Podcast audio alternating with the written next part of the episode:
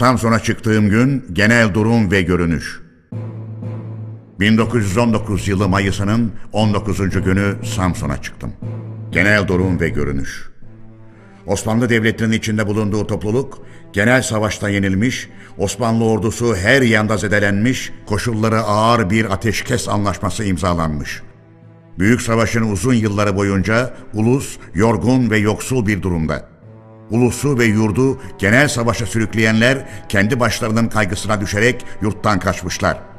Padişah ve halife olan Vahdettin soysuzlaşmış, kendini ve yalnız tahtını koruyabileceğini umduğu alçakça yollar araştırmakta.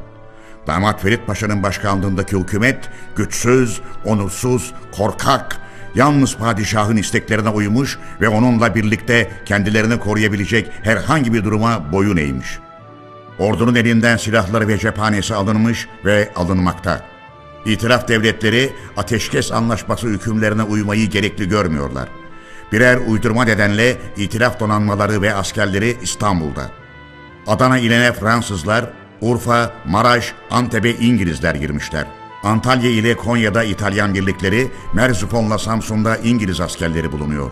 Her yanda yabancı devletlerin subay ve memurları ve özel adamları çalışmakta. Daha sonra sözümüze başlangıç olarak aldığımız tarihten dört gün önce on beş Mayıs bin dokuz yüz on dokuz'da İtilaf Devletleri'nin uygun bulmasıyla Yunan ordusu İzmir'e çıkarılıyor. Bundan başka yurdun dört bir bucağında Hristiyan azınlıklar gizli, açık, özel istek ve amaçlarının elde edilmesine, devletin bir an önce çökmesine çalışıyorlar. Sonradan elde edilen güvenilir bilgi ve belgeler İstanbul Rum Patrikliği'nde kurulan Mavi Mira Kurulu'nun belge bir, illerde çeteler kurmak ve yönetmekle gösteri toplantıları ve propagandalar yapmakla uğraştığını doğruladı. Yunan Kızılhaçı Resmi Göçmenler Komisyonu Mavi Mira Kurulu'nun çalışmalarını kolaylaştırmaya yardım ediyor. Mavi Mira Kurulu'nca yönetilen Rum okullarının izci örgütleri yirmi yaşını aşmış gençler de katılarak her yerde geliştiriliyor. Ermeni Patriği Zafer Efendi de Mavi Mira Kurulu ile düşünce birliği ederek çalışıyor. Ermeni hazırlığı da tam Rum hazırlığı gibi ilerliyor. Trabzon, Samsun ve bütün Karadeniz kıyılarında kurulan ve İstanbul'daki merkeze bağlı Pontus Cemiyeti kolaylıkla ve başarıyla çalışıyor. Belge iki. Düşünülen kurtuluş yolları. Durumun korkunçluğu ve ağırlığı karşısında her yerde, her bölgede bir takım kişilerce kurtuluş yolları düşünülmeye başlanmıştı. Bu düşünceyle girişilen çalışmalar bir takım örgütler doğurdu. Örneğin Edirne ve çevresinde Trakya Paşa ile adlı bir dernek vardı. Doğu'da, Erzurum'da ve Elazığ'da genel merkezi İstanbul'da olmak üzere Vilayet-i Şarkiye Müdafaa-i Hukuku Milliye Cemiyeti kurulmuştu. Trabzon'da Muhafaza-i Hukuk adlı bir dernek bulunduğu gibi İstanbul'da da Trabzon ve havalisi Adem-i Merkeziyet Cemiyeti vardı. Bu dernek merkezinin gönderdiği delegeler Of ve Rize çevresinde şubeler açmışlardı. Yunanlıların İzmir'e gireceğinin açık belirtilerini Mayıs'ın on üçünden beri gören İzmir'de bir takım genç yurtseverler ayın on dört on beşinci gecesi bu acıklı durumu aralarında görüşmüşler. Bir olup bittiye geldiği kuşku götürmeyen bu girişin ilhakla sonuçlanmasını önlemek düşüncesiyle birleşmişler ve reddi ilhak ilkesini ortaya atmışlardır. Bu ilkenin yayılması için aynı gece İzmir'de Yahudi maşratlığına toplanabilen halkça bir gösteri toplantısı yapılmışsa da ertesi gün sabahleyin Yunan askerlerinin rıhtımda görülmesiyle bu toplantıdan umulduğu ölçüde sonuç alınamamıştır. Ulusal kuruluşlar, siyasal amaçları. Bu derneklerin kuruluş amaçları ve siyasal erekleri üzerine kısaca bilgi vermek uygun olur düşüncesindeyim. Trakya Paşa İli Cemiyeti'nin ileri gelenlerinden kimisiyle daha İstanbul'dayken görüşmüştüm. Osmanlı Devleti'nin çökeceğine kesinliğe yakın bir olabilirlik içinde görüyorlardı. Osmanlı yurdunun parçalanacağı korkusu karşısında Trakya'yı olabilirse Batı Trakya ile birlikte İslam ve Türk topluluğu olarak bütünüyle kurtarmayı düşünüyorlardı. Bu amaca ulaşmak için o zaman akıllarına gelen tek çıkar yol İngiltere'nin, olmazsa Fransa'nın yardımını sağlamaktı. Bu düşünceyle kimi yabancı devlet adamlarıyla ilişki kurmak ve konuşmak yollarını da aramışlardı. Amaçlarının bir Trakya Cumhuriyeti kurmak olduğu anlaşılıyordu. Erzurum Şubesi'nin bildirisi. Vilayat-ı Şarkiye Müdafaa-i Hukuku Milliye Cemiyeti'nin kuruluş amacı da tüzüklerinin ikinci maddesi, Doğu illerindeki bütün halkın dinsel ve siyasal haklarının özgürce gelişimini sağlayacak yasa ve töre içi yollara başvurmak. Adı geçen illerdeki Müslüman halkın tarihsel ve ulusal haklarını gerektiğinde uygar toplumlar önünde savunmak. Doğu illerinde yapılan zulüm ve cinayetlerin nedenleriyle etmenleri ve bunları yapanlar ve yaptıranlarla ilgili tarafsızca soruşturma açarak suçluların tez günde cezalandırılmalarını istemek. Türklerle azınlıklar arasındaki anlaşmazlıkların giderilmesine ve eskisi gibi iyi bağların pekiştirilmesine çaba göstermek. Doğu illerindeki savaştan doğma yıkım ve yoksulluğu hükümet katında girişimlerde bulunarak elden geldiğince giderme yollarını aramaktı.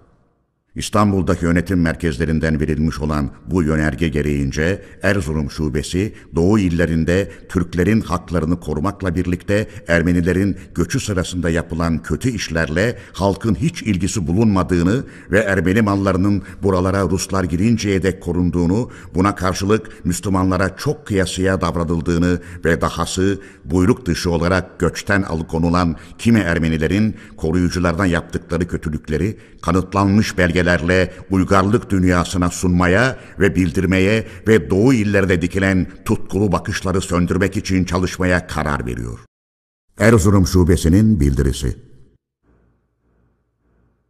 Vilayat-ı Şarkiye Müdafaa-i Hukuku Milliye Cemiyeti'nin ilk Erzurum Şubesini kuran kişiler, Doğu illerinde yapılan propagandaları ve bunların ereklerini Türklük, Kürtlük, Ermenilik sorunlarını bilim, teknik ve tarih bakımından inceleyip araştırdıktan sonra gelecekteki çalışmalarını şu üç noktada topluyorlar. Erzurum Şubesi'nin basılı raporu. bir. Hiç göç etmemek. iki. Hemen bilim, iktisat, din örgütleri kurmak. üç. Saldırıya uğrayacak Doğu illerinin herhangi bir bucağını birlikte savunmak. Vilayat-ı Şarkiye Müdafaa-i Hukuku Milliye Cemiyeti'nin İstanbul'daki yönetim merkezinin bilim ve uygarlık yöntemleriyle amaca ulaşabileceği konusunda çokça iyimser olduğu anlaşılıyor.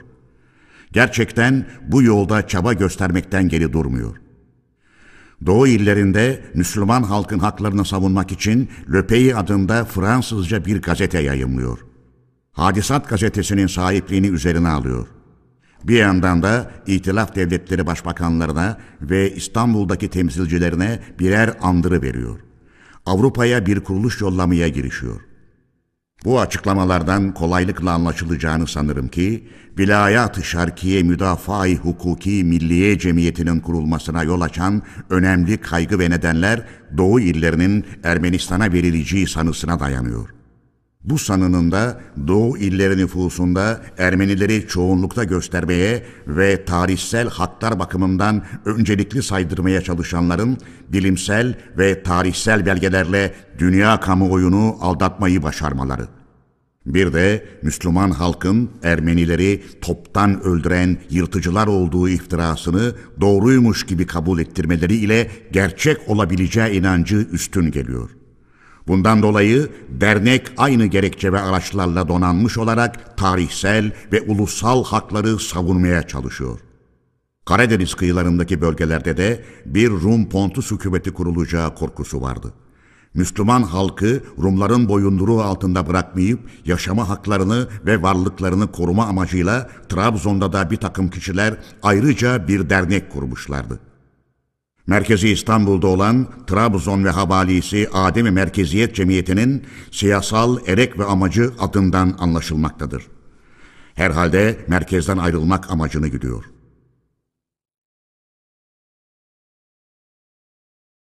Yurt içinde ve İstanbul'da ulusal varlığa düşman kuruluşlar. Kurulmaya başlayan bu örgütlerden başka yurt içinde daha bir takım kuruluşlar ve girişimler de ortaya çıkmıştı. Özellikle Diyarbakır, Bitlis, Elazığ illerinde İstanbul'dan yönetilen Kürt Teali Cemiyeti vardı. Bu derneğin amacı yabancı devletlerin kanadı altında bir Kürt hükümeti kurmaktı. Konya ve dolaylarında İstanbul'dan yönetilen Tealli İslam Cemiyeti kurulmasına çalışılıyordu. Yurdun hemen her yanında İtilaf ve Hürriyet, Sulh ve Selamet cemiyetleri de vardı. İngiliz Muhipler Cemiyeti.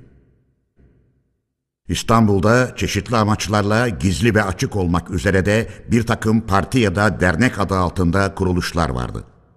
İstanbul'da önemli sayılacak kuruluşlardan biri İngiliz Muhipler Cemiyeti'ydi. Bu addan İngilizleri sevenlerin kurduğu bir dernek anlaşılmasın. Bence bu derneği kuranlar kendi varlıklarını ve çıkarlarını sevenler ve kendi varlıklarıyla çıkarlarının dokunulmazlık çaresini Lloyd George hükümeti aracılığıyla İngiliz desteğini sağlamakta arayanlardır. Bu mutsuzların İngiltere devletinin bütünüyle bir Osmanlı devleti bırakmak ve korumak isteğinde olup olmayacağını bir kez düşünüp düşünmedikleri üzerinde durmak gerekir. Bu derneğe girenlerin başında Osmanlı padişahı ve yeryüzü halifesi sanını taşıyan Vahdettin, damat Ferit Paşa, dahiliye nazırı olan Ali Kemal, Adil ve Mehmet Ali Beyler ve Said Molla bulunuyordu. Dernekte İngiliz ulusundan kimi serüvenciler de vardı. Örneğin Rahip Furu gibi. Yapılan işlerden ve işlemlerden anlaşıldığına göre derneğin başkanı Rahip Furu idi. Bu derneğin iki görünüşü ve niteliği vardı. Biri dış görünüşü ve uygarca girişimlerle İngiliz desteğini istemeye ve sağlamaya yönelen niteliğiydi. Ötekisi gizli yönüydü. Asıl çalışma bu yöndeydi. Yurt içinde örgütler kurarak ayaklanma ve başkaldırmalara yol açmak, ulusal bilinci işlemez kılmak, yabancı devletlerin işe karışmalarını kolaylaştırmak gibi hayınca girişimler derneğin bu gizli kolunca yönetilmekteydi. Said Molla'nın derneğin açık girişimlerinde olduğu gibi gizli işlerinde de ondan daha çok rol oynadığı görülecektir. Bu dernek için söylediklerim, sırası geldikçe yapacağım açıklamalar ve gerektiğinde göstereceğim belgelerle daha iyi anlaşılacaktır. Amerika'nın güdümünü isteyenler. İstanbul'daki kadın erkek bir takım ileri gelen kişilerde gerçek kurtuluşu Amerika'nın güdümünü istemek ve sağlamakta görüyorlardı. Bu kanıda olanlar düşüncelerinde çok direndiler. Tam uygun işin kendi görüşlerinin desteklenmesi olduğunu tanıtlamaya çok çalıştılar. Bu konuda da sırası gelince bazı açıklamalar yapacağım. Ordumuzun durumu. Genel durumu belirtmek için ordu birliklerinin nerelerde ve ne durumda olduklarını açıklamak isterim. Anadolu'da başlıca iki ordu müfettişliği kurulmuştur. Ateşkes anlaşması yapılır yapılmaz, birliklerin savaşçı erleri koy verilmiş, silah ve cephanesi elinden alınmış, bu birlikler savaş gücünden yoksun bir takım kadrolar durumuna getirilmişti. Merkezi Konya'da bulunan ikinci ordu müfettişliğine bağlı birliklerin durumu şöyleydi.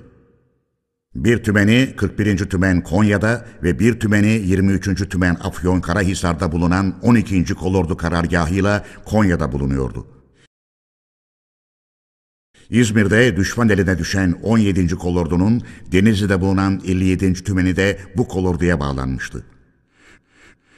Bir tümeni yirmi dördüncü Tümen Ankara'da ve bir tümeni on birinci Tümen Niğde'de bulunan yirminci Kolordu karargahıyla Ankara'daydı. İzmit'te bulunan birinci Tümen İstanbul'daki yirmi beşinci Kolordu'ya bağlanmıştı.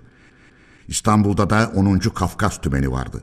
Balıkesir ve Bursa bölgesinde bulunan altmış birinci ve elli altıncı Tümenler karargahı Bandırma'da bulunan İstanbul'a bağlı on dördüncü Kolordu'yu meydana getiriyorlardı. Bu kolordunun komutanı meclisin açılışına dek rahmetli Yusuf İzzet Paşa'ydı. Üçüncü Ordu müfettişliği ki müfettişi bendim, karargahımla Samsun'a çıkmış bulunuyorum. Doğrudan doğruya buyruğum altında iki kolordu bulunacaktı. Biri merkezi Sivas'ta bulunan üçüncü Kolordu. Komutanı yanımda getirdiğim Albay Refet Bey. Bu kolorduya bağlı bir tümenin beşinci Kafkas Tümeni merkezi Amasya'da. Öteki tümenin on beşinci Tümen merkezi Samsun'daydı. Öbürü merkezi Erzurum'da bulunan on beşinci Kolordu'ydu. Komutanı Kazım Karabekir Paşa'ydı. Tümenlerinden birinin dokuzuncu Tümen merkezi Erzurum'da komutanı Rüştü Bey, ötekisinin üçüncü Tümen merkezi Trabzon'daydı. Komutanı Yarbay Halit Bey'ydi. Halit Bey İstanbul'a çağrılmış olduğundan komutanlıktan çekilerek Bayburt'ta saklanmış. Tümen vekillikle yönetiliyor. Kolordu'nun öbür iki tümeninden on ikinci tümen Hasankale doğusunda sınırda, on birinci tümen Bayazıt'ta bulunuyordu. Diyarbakır bölgesinde bulunan iki tümenli on üçüncü kolordu bağımsızdı. İstanbul'a bağlıydı. Bir tümeni ikinci tümen Siirt'te, öbür tümeni beşinci tümen Mardin'deydi. Müfettişlik görevimin geniş yetkileri. Benim yetkim bu iki kolorduyu doğrudan doğruya buyruğum ve komutam altında bulundurmaktan daha genişti. Müfettişlik bölgeme yakın birliklere de bildirim yapabilecektim. Bu arada bölgemde bulunan ve bölgeme yakın olan valiliklere de bildirimde bulunabilecektim. Bu yetkiye göre Ankara'da bulunan yirminci kolordu ve bunun bağlı olduğu müfettişlikle ve Diyarbakır'daki kolordu ile ve hemen bütün Anadolu'da sivil örgütlerin başında bulunan yöneticilerle yazışabilecek ve ilişkiler kurabilecektim. Bu geniş yetkiyi beni İstanbul'dan sürmek ve uzaklaştırmak amacıyla Anadolu'ya gönderenlerin bana nasıl verdiklerine şaşabilirsiniz. Hemen söylemeliyim ki bana bu yetkiyi onlar bilerek ve anlayarak vermediler.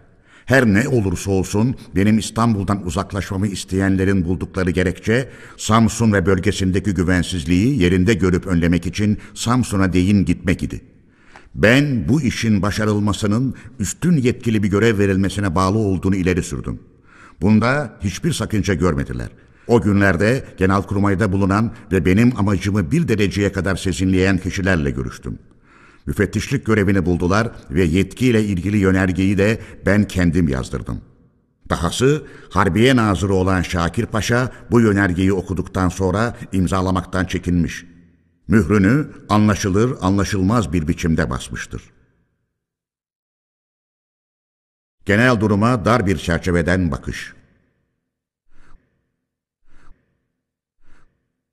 Bu açıklamadan sonra genel durumu daha dar bir çerçeve içine alarak çabucak ve kolayca hep birlikte gözden geçirelim.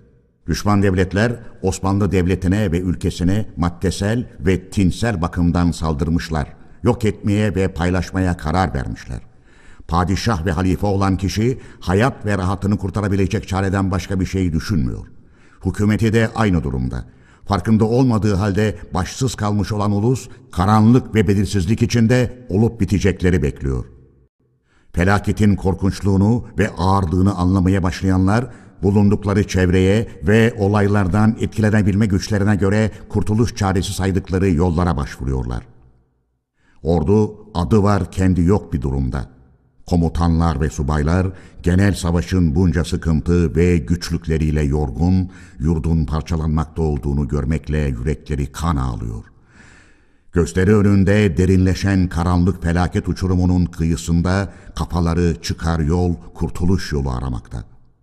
Burada pek önemli olan bir noktayı da belirtmeli ve açıklamalıyım.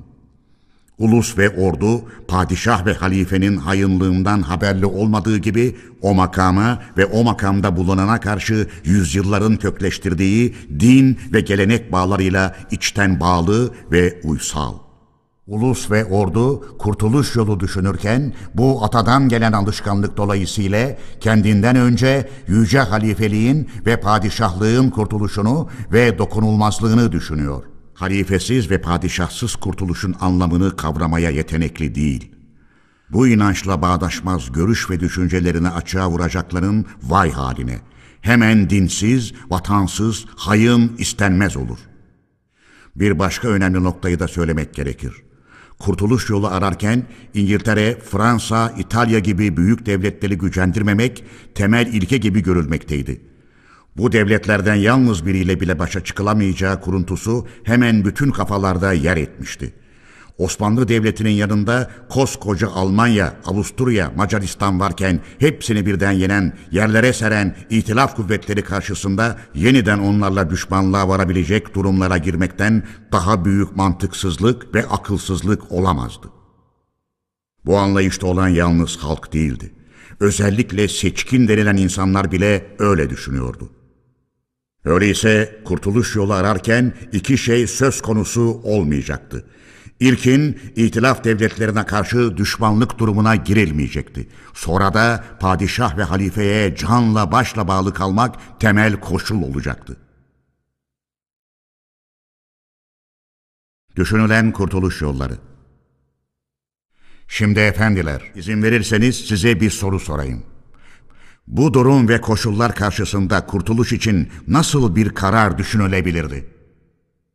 Açıkladığım bilgilere ve gözlem sonuçlarına göre üç türlü karar ortaya atılmıştı. Birincisi, İngiltere'nin koruyuculuğunu istemek.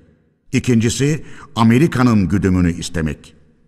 Bu iki türlü karara varmış olanlar, Osmanlı Devleti'nin bir bütün olarak kalmasını düşünenlerdir. Osmanlı ülkesinin çeşitli devletler arasında paylaşılmasından ise bu ülkeyi bütün olarak bir devletin kanadı altında bulundurmayı yeğleyenlerdir. Üçüncü karar, bölgesel kurtuluş yollarıyla ilgilidir. Örneğin, bazı bölgeler kendilerinin Osmanlı Devleti'nden koparılacağı görüşüne karşı ondan ayrılmamak yollarına başvuruyor. Bazı bölgelerde Osmanlı Devleti'nin ortadan kaldırılacağına, Osmanlı ülkesinin paylaşılacağına oldu bitti gözüyle bakarak kendi başlarını kurtarmaya çalışıyorlar. Bu üç türlü kararın gerekçesi yapmış olduğum açıklamalar arasında vardır. Benim kararım. Efendiler, ben bu kararların hiçbirini yerinde bulmadım. Çünkü bu kararların dayandığı bütün kanıtlar ve mantıklar çürüktü, temelsizdi. Gerçekte içinde bulunduğumuz o günlerde Osmanlı Devleti'nin temelleri çökmüş, ömrü tükenmişti. Osmanlı ülkesi bütün bütüne parçalanmıştı. Ortada bir avuç Türk'ün barındığı bir ata yurdu kalmıştı. Son olarak bunun da paylaşılmasını sağlamak için uğraşılmaktaydı. Osmanlı Devleti, onun bağımsızlığı, padişah, halife, hükümet, bunların hepsi kavramını yitirmiş bir takım anlamsız sözlerdi. Neyin ve kimin dokunulmazlığı için kimden ve ne gibi yardım istemek düşünülüyordu? O halde sağlam ve gerçek karar ne olabilirdi? Efendiler, bu durum karşısında bir tek karar vardı. O da ulus egemenliğine dayanan, kısıntısız, koşulsuz, bağımsız yeni bir Türk devleti kurmak.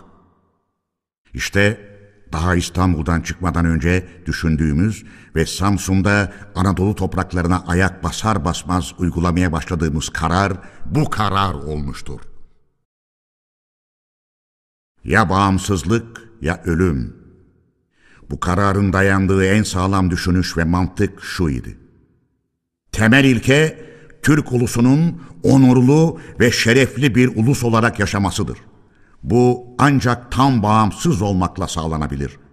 Nedenli zengin ve gönençli olursa olsun, bağımsızlıktan yoksun bir ulus, uygar insanlık karşısında uşak durumunda kalmaktan kendini kurtaramaz.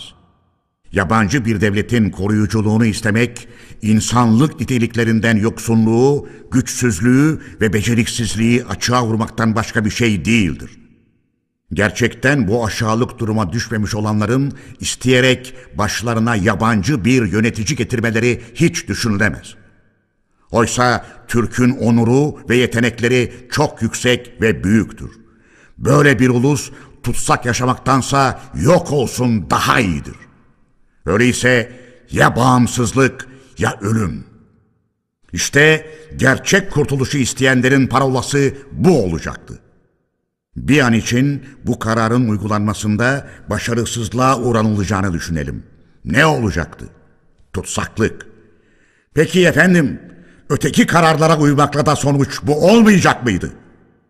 Şu ayrımla ki, bağımsızlığı için ölümü göze alan ulus, insanlık onur ve şerefinin gereği olan her özveriye başvurduğunu düşünerek avunur ve elbette tutsaklık zincirini kendi eliyle boynuna geçiren uyuşuk, onursuz bir ulusla karşılaştırılınca dost ve düşman gözündeki yeri çok başka olur. Sonra Osmanlı soyunu ve devletini sürdürmeye çalışmak, elbette Türk ulusuna karşı en büyük kötülüğü yapmaktı. Çünkü ulus her türlü özveriye başvurarak bağımsızlığını sağlasa da padişahlık sürüp giderse bu bağımsızlık güvenli sayılamazdı.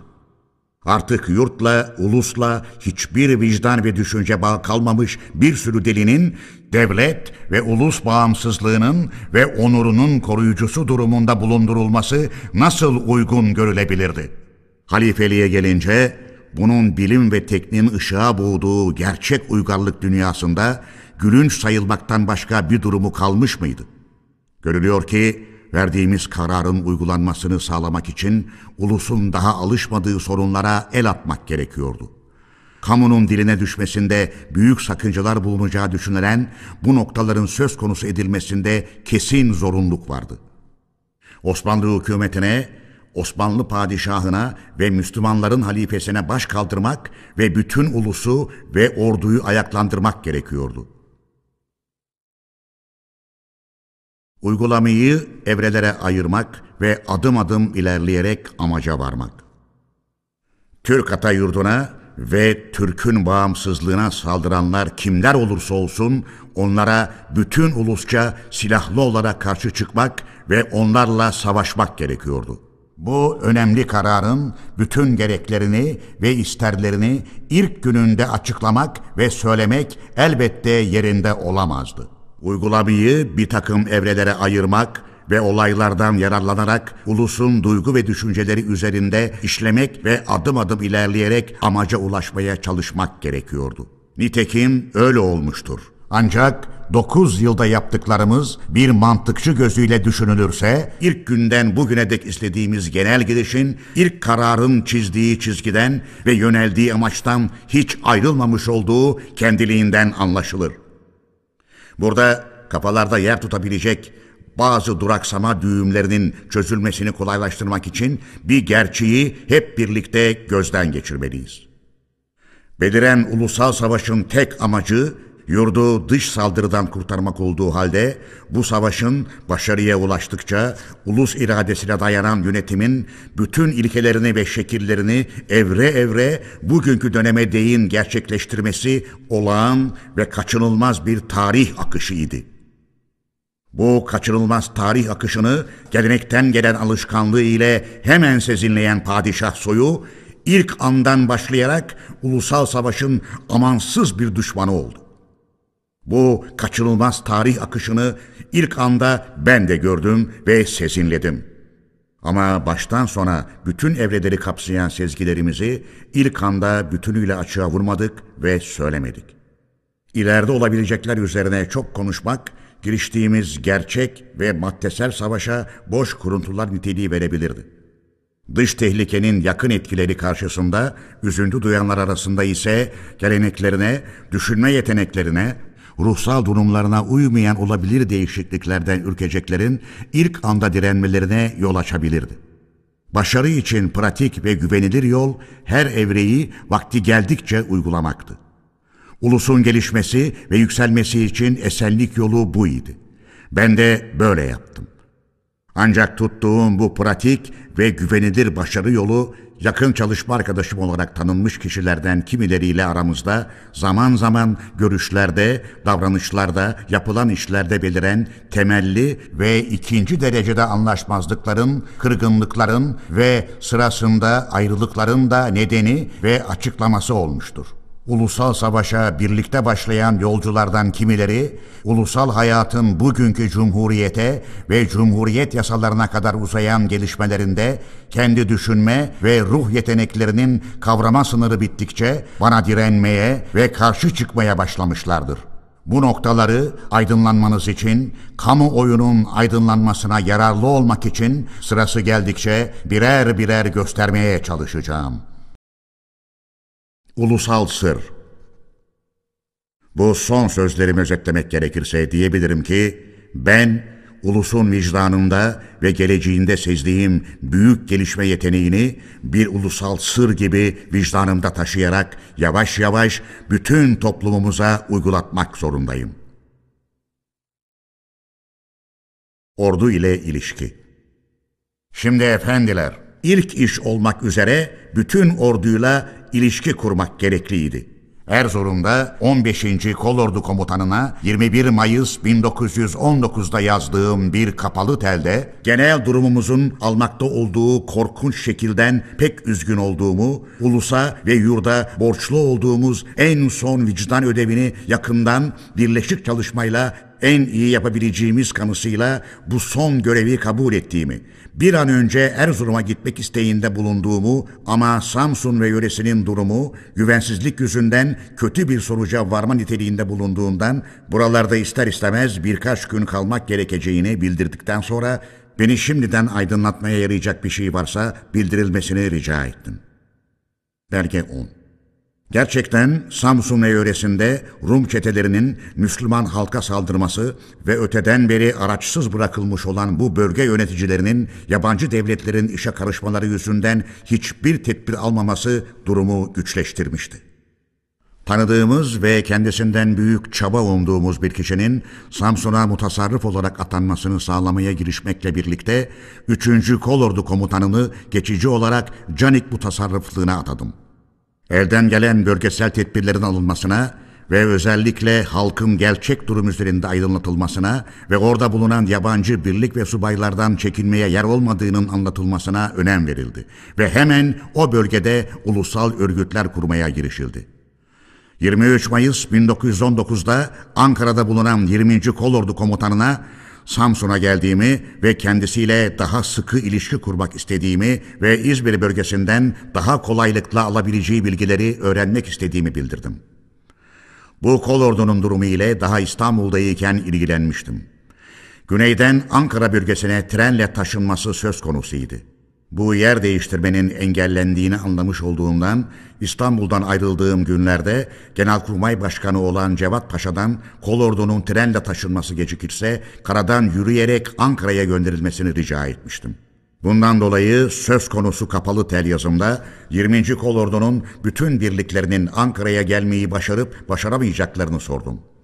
Canik sancağı üzerine bilgi verdikten sonra bir iki güne değin Samsun'dan karargahımla bir süre için Havza'ya gideceğimi ve herhalde Samsun'dan ayrılmadan önce beni aydınlatacak bilgileri beklediğimi yazdım.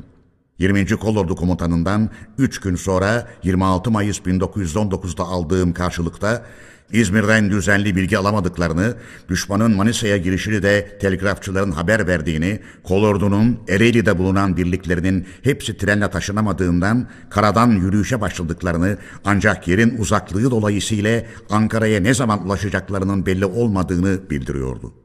Kolordu Komutanı yine bu tel yazısında Afyonkarahisar'ında bulunan yirmi üçüncü Tümen'in er sayısının pek az olduğundan ve orada ellerine geçen erleri bu tümene göndermekte olduklarından söz açtıktan sonra Kastamonu ve Kayseri bölgelerindeki güvenliği bozan bir takım olaylar üzerine haberler gelmeye başladığını bildiriyor ve zaman zaman bilgi vereceğini yazıyordu. Belge on bir. yirmi yedi Mayıs bin dokuz yüz on dokuz gününde Havza'dan hem yirminci Kolordu Komutanlığından hem de bu kolordunun bağlı olduğu Konya'daki ordu müfettişliğinden Afyonkarahisar'ındaki tümenin güçlendirilmesi için hangi kaynaklardan yararlanıldığını ve gücünün arttırılıp arttırılamayacağı ve bugünkü durumumuza göre bu tümene nasıl bir görev verilmesinin düşünüldüğünü sordum. Belge on iki on üç. Kolordu Komutanı yirmi sekiz Mayıs bin dokuz yüz on dokuz'da sorduğum işler üzerine bilgi veriyor ve düşman buralara girmeye kalkışırsa yirmi üçüncü Tümen bulunduğu yeri bırakmayacak ve saldırıya uğrarsa halktan alacağı yardımla kesimini savunacaktır diyordu. Belge on dört. Ordu müfettişi de otuz Mayıs bin dokuz yüz on dokuz'da verdiği karşılıkta yirmi üçüncü Tümen Karahisar'ın güvenliğini korumakla birlikte düşmanın her türlü ilerleyişine her türlü araçla karşı koyacaktır diyordu. Bu araçların hazırlanmakta olduğunu ve Konya'da orduyu destekleyebilecek bir kuvvet hazırlamaya çalışıldığını ancak buna daha at ve san konmadığını bildiriyordu. Ben müfettişliğe yazdığım telde Konya'da bir vatan ordusu kurulmakta olduğu üzerine bazı haberler yayılmıştır. Bunun iç yüzü ve örgütü nedir demiştim. Böyle bir soru sormaktaki düşüncem biraz da onları özendirmek ve uyarmak idi. Müfettişliğin verdiği son bilgi bunun üzerinedir. Belge on beş. Kolordu Komutanı bu soruma Konya'da vatan ordusunun kuruluşundan haberim yok diye karşılık vermişti. yirminci Kolordu ve Konya'daki ordu müfettişliği ile ilişki kurmam üzerine aldığım haberlerden uyanıklığı gerektiren noktaları bir Haziran bin dokuz yüz on dokuz'da Erzurum'da on beşinci Kolordu ve Samsun'da üçüncü Kolordu ve Diyarbakır'da on üçüncü Kolordu komutanlarına bildirdim. Belge on altı. Trakya'da bulunan kuvvetleri ve komutanlarını bilmiyordum. o bölge ile de ilişki kurmak gerekti. Bu düşünceyle İstanbul'da Genelkurmay Başkanı Cevat Paşa'dan on altı Haziran bin dokuz yüz on dokuz'da özel şifre ile Cevat Paşa ile ayrılışım günü gizli bir şifre kararlaştırmıştık. Edirne'de Kolordu komutanının kim olduğunu ve Cafer Tayyar Bey'in nerede bulunduğunu sordum. Belge on yedi. Cevat Paşa on yedi Haziran'da karşılık verdi. Cafer Tayyar Bey'in birinci Kolordu komutanı olarak Edirne'de bulunduğunu öğrendim. Belge on sekiz. Amasya'dan on sekiz Haziran bin dokuz yüz on dokuz günü Edirne'de birinci Kolordu Komutanı Cafer Tayyar Bey'e kapalı telle verdiğim yönergede başlıca şunları bildirdim. Ulusal bağımsızlığımızı boğan ve yurdun bölünmesi tehlikelerine hazırlayan İtilaf devletlerinin yaptıklarını ve İstanbul hükümetinin tutsak ve güçsüz durumunu biliyorsunuz. Ulusun kaderini böyle bir hükümetin eline bırakmak dağılmaya boyun eğmektir. Trakya ve Anadolu'daki ulusal kuvvetleri birleştirmeye ve ulusun sesini bütün gürlüğüyle dünyaya duyuracak güvenilir bir yer olan Sivas'ta birleşik ve güçlü bir kurul toplamaya karar verilmiştir. Trakya Paşa ile Cemiyeti yetkili olmamak üzere İstanbul'da bir kurul bulundurabilir. Ben İstanbul'dayken Trakya Cemiyeti üyelerinden kimileriyle görüşmüştüm. Şimdi zamanı geldi. Gerekenlerle gizlice görüşerek hemen örgütler kurunuz ve benim yanıma da delege olarak değerli bir iki kişi gönderiniz. Onlar gelinceye değin Edirne ili haklarının savunucusu olmak üzere beni vekil ettiklerini belirten imzalı bir belgeyi kendi imzanızla ve kapalı telle bildiriniz. Bağımsızlığa ulaşıncaya değin bütün ulusla birlikte özveriyle çalışacağıma kutsal inançlarım adına and içtim. Artık ben Anadolu'dan hiçbir yere gidemem. Trakya'nın direnme gücünü arttırmak amacıyla bu yönergeye şu bilgileri de ekledim. Anadolu halkı baştan aşağı bölünmez bir bütün haline getirildi. Bütün kararlar, bütün komutanlar ve arkadaşlarımızla birlikte alınıyor. Vali ve mutasarrıfların hemen hepsi bizden yanadır. Anadolu'daki ulusal örgütler ilçe ve bucaklara dek genişledi. İngiliz koruyuculuğu altında bir bağımsız Kürdistan kurulması ile ilgili propaganda ortadan kaldırıldı ve bu amacı güdenler yola getirildi. Kürtler Türklerle birleşti. Belge on dokuz. Yunan ordusunun Manisa ve Aydın çevresine girişi.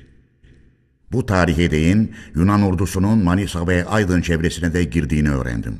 Ama İzmir'de ve Aydın'da bulunduklarını bildiğim kuvvetlerin ne durumda olduklarını gösterir açık bir bilgiyi daha hiçbir yerden elde edemiyordum. Doğrudan doğruya bu kuvvetlerin komutanlarına da bazı emirler yazmıştım. Bunun üzerine yirmi dokuz Haziran'da elli altıncı Tümen Komutanı Bekir Sami Bey'in iki gün önceki tarihi taşıyan bir kapalı telini aldım. elli altıncı Tümen'e İzmir'den Hürrem Bey adında bir kişi komuta ediyormuş. Bu komutan ve İzmir'deki iki alayın kılıç artıkları subaylarıyla birlikte hemen hepsi tutsak olmuşlar. Yunanlılar bunları gemilerle Mudanya'ya götürmüşler. Bekir Sami Bey bu kılıç artıklarının komutasını üzerine almak için gönderilmiş. Bekir Sami Bey yirmi yedi Haziran bin dokuz yüz on dokuz günlü telinde yirmi iki Haziran bin dokuz yüz on dokuz günlü iki buyruğumu ancak yirmi yedi Haziran'da Bursa'ya vardığında alabildiğini söylüyor ve verdiği bilgiler ve yaptığı açıklamalarda ulusal amaçları gerçekleştirecek yeter araçları bulamadığımdan tümenimi düzene sokmayı başarırsam daha iyi hizmetler yapabilecek kanısında olduğumdan yirmi bir Haziran sabahı Kula'dan Bursa'ya doğru yola çıkmak zorunda kaldım. Bununla birlikte birçok engeller olduğu halde ulusal ayaklanmanın yurdun kurtarılması için çok gerekli olduğu düşüncesini her yana yaymayı başardım diyor. Düşündüklerimin ve yaptıklarımın doğruluğuna sağlam inancı olduğunu bildiriyor ve bu konuda hemen işe giriştiğini, Çin'de bulunan elli yedinci Tümen'e de buyruk vermekliğimi ve kendisine de buyruk vermeyi sürdürmemi istiyordu. Belge yirmi. Ulusal örgütler kurulması ve ulusun uyarılması. Bir hafta kadar Samsun'da ve yirmi beş Mayıs'tan on iki Haziran'a dek Havza'da kaldıktan sonra Amasya'ya gittim. Bu süre içinde bütün yurtta ulusal örgütler kurulması gerektiğini bir genelge ile bütün komutanlara ve sivil örgütlerin baş yöneticilerine bildirdim.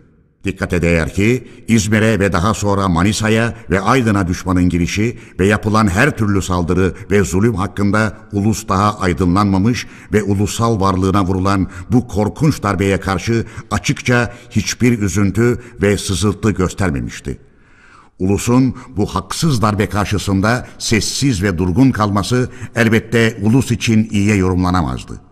Bundan dolayı ulusu uyarıp harekete getirmek gerekliydi. Bu amaçla yirmi sekiz Mayıs bin dokuz yüz on dokuz günü valilere ve bağımsız mutasarrıflıklara Erzurum'da on beşinci Kolordu, Ankara'da yirminci Kolordu ve Diyarbakır'da on üçüncü Kolordu komutanlıklarına, Konya'da ordu müfettişliğine genelge ile şu yolda bildirimde bulundum. İzmir'e ve daha sonra ne yazık ki Manisa'ya ve Aydın'a düşmanın girişi gelecek tehlikeyi daha açık olarak sezdirmiştir. Yurt bütünlüğümüzün korunması için ulusal tepkilerin daha canlı olarak gösterilmesi ve sürdürülmesi gerekir.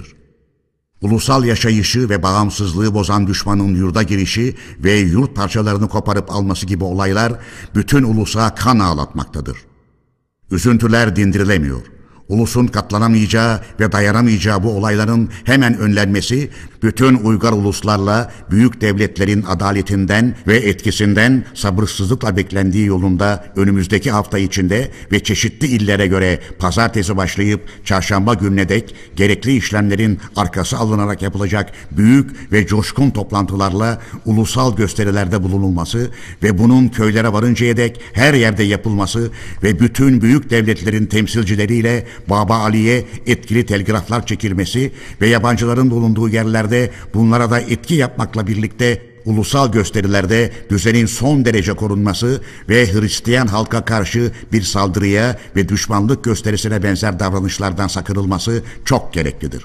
Sizler bu konularda duyarlı ve etkili bulunduğunuzdan işin iyi yönetileceğine ve başarılacağına tam güvenim vardır.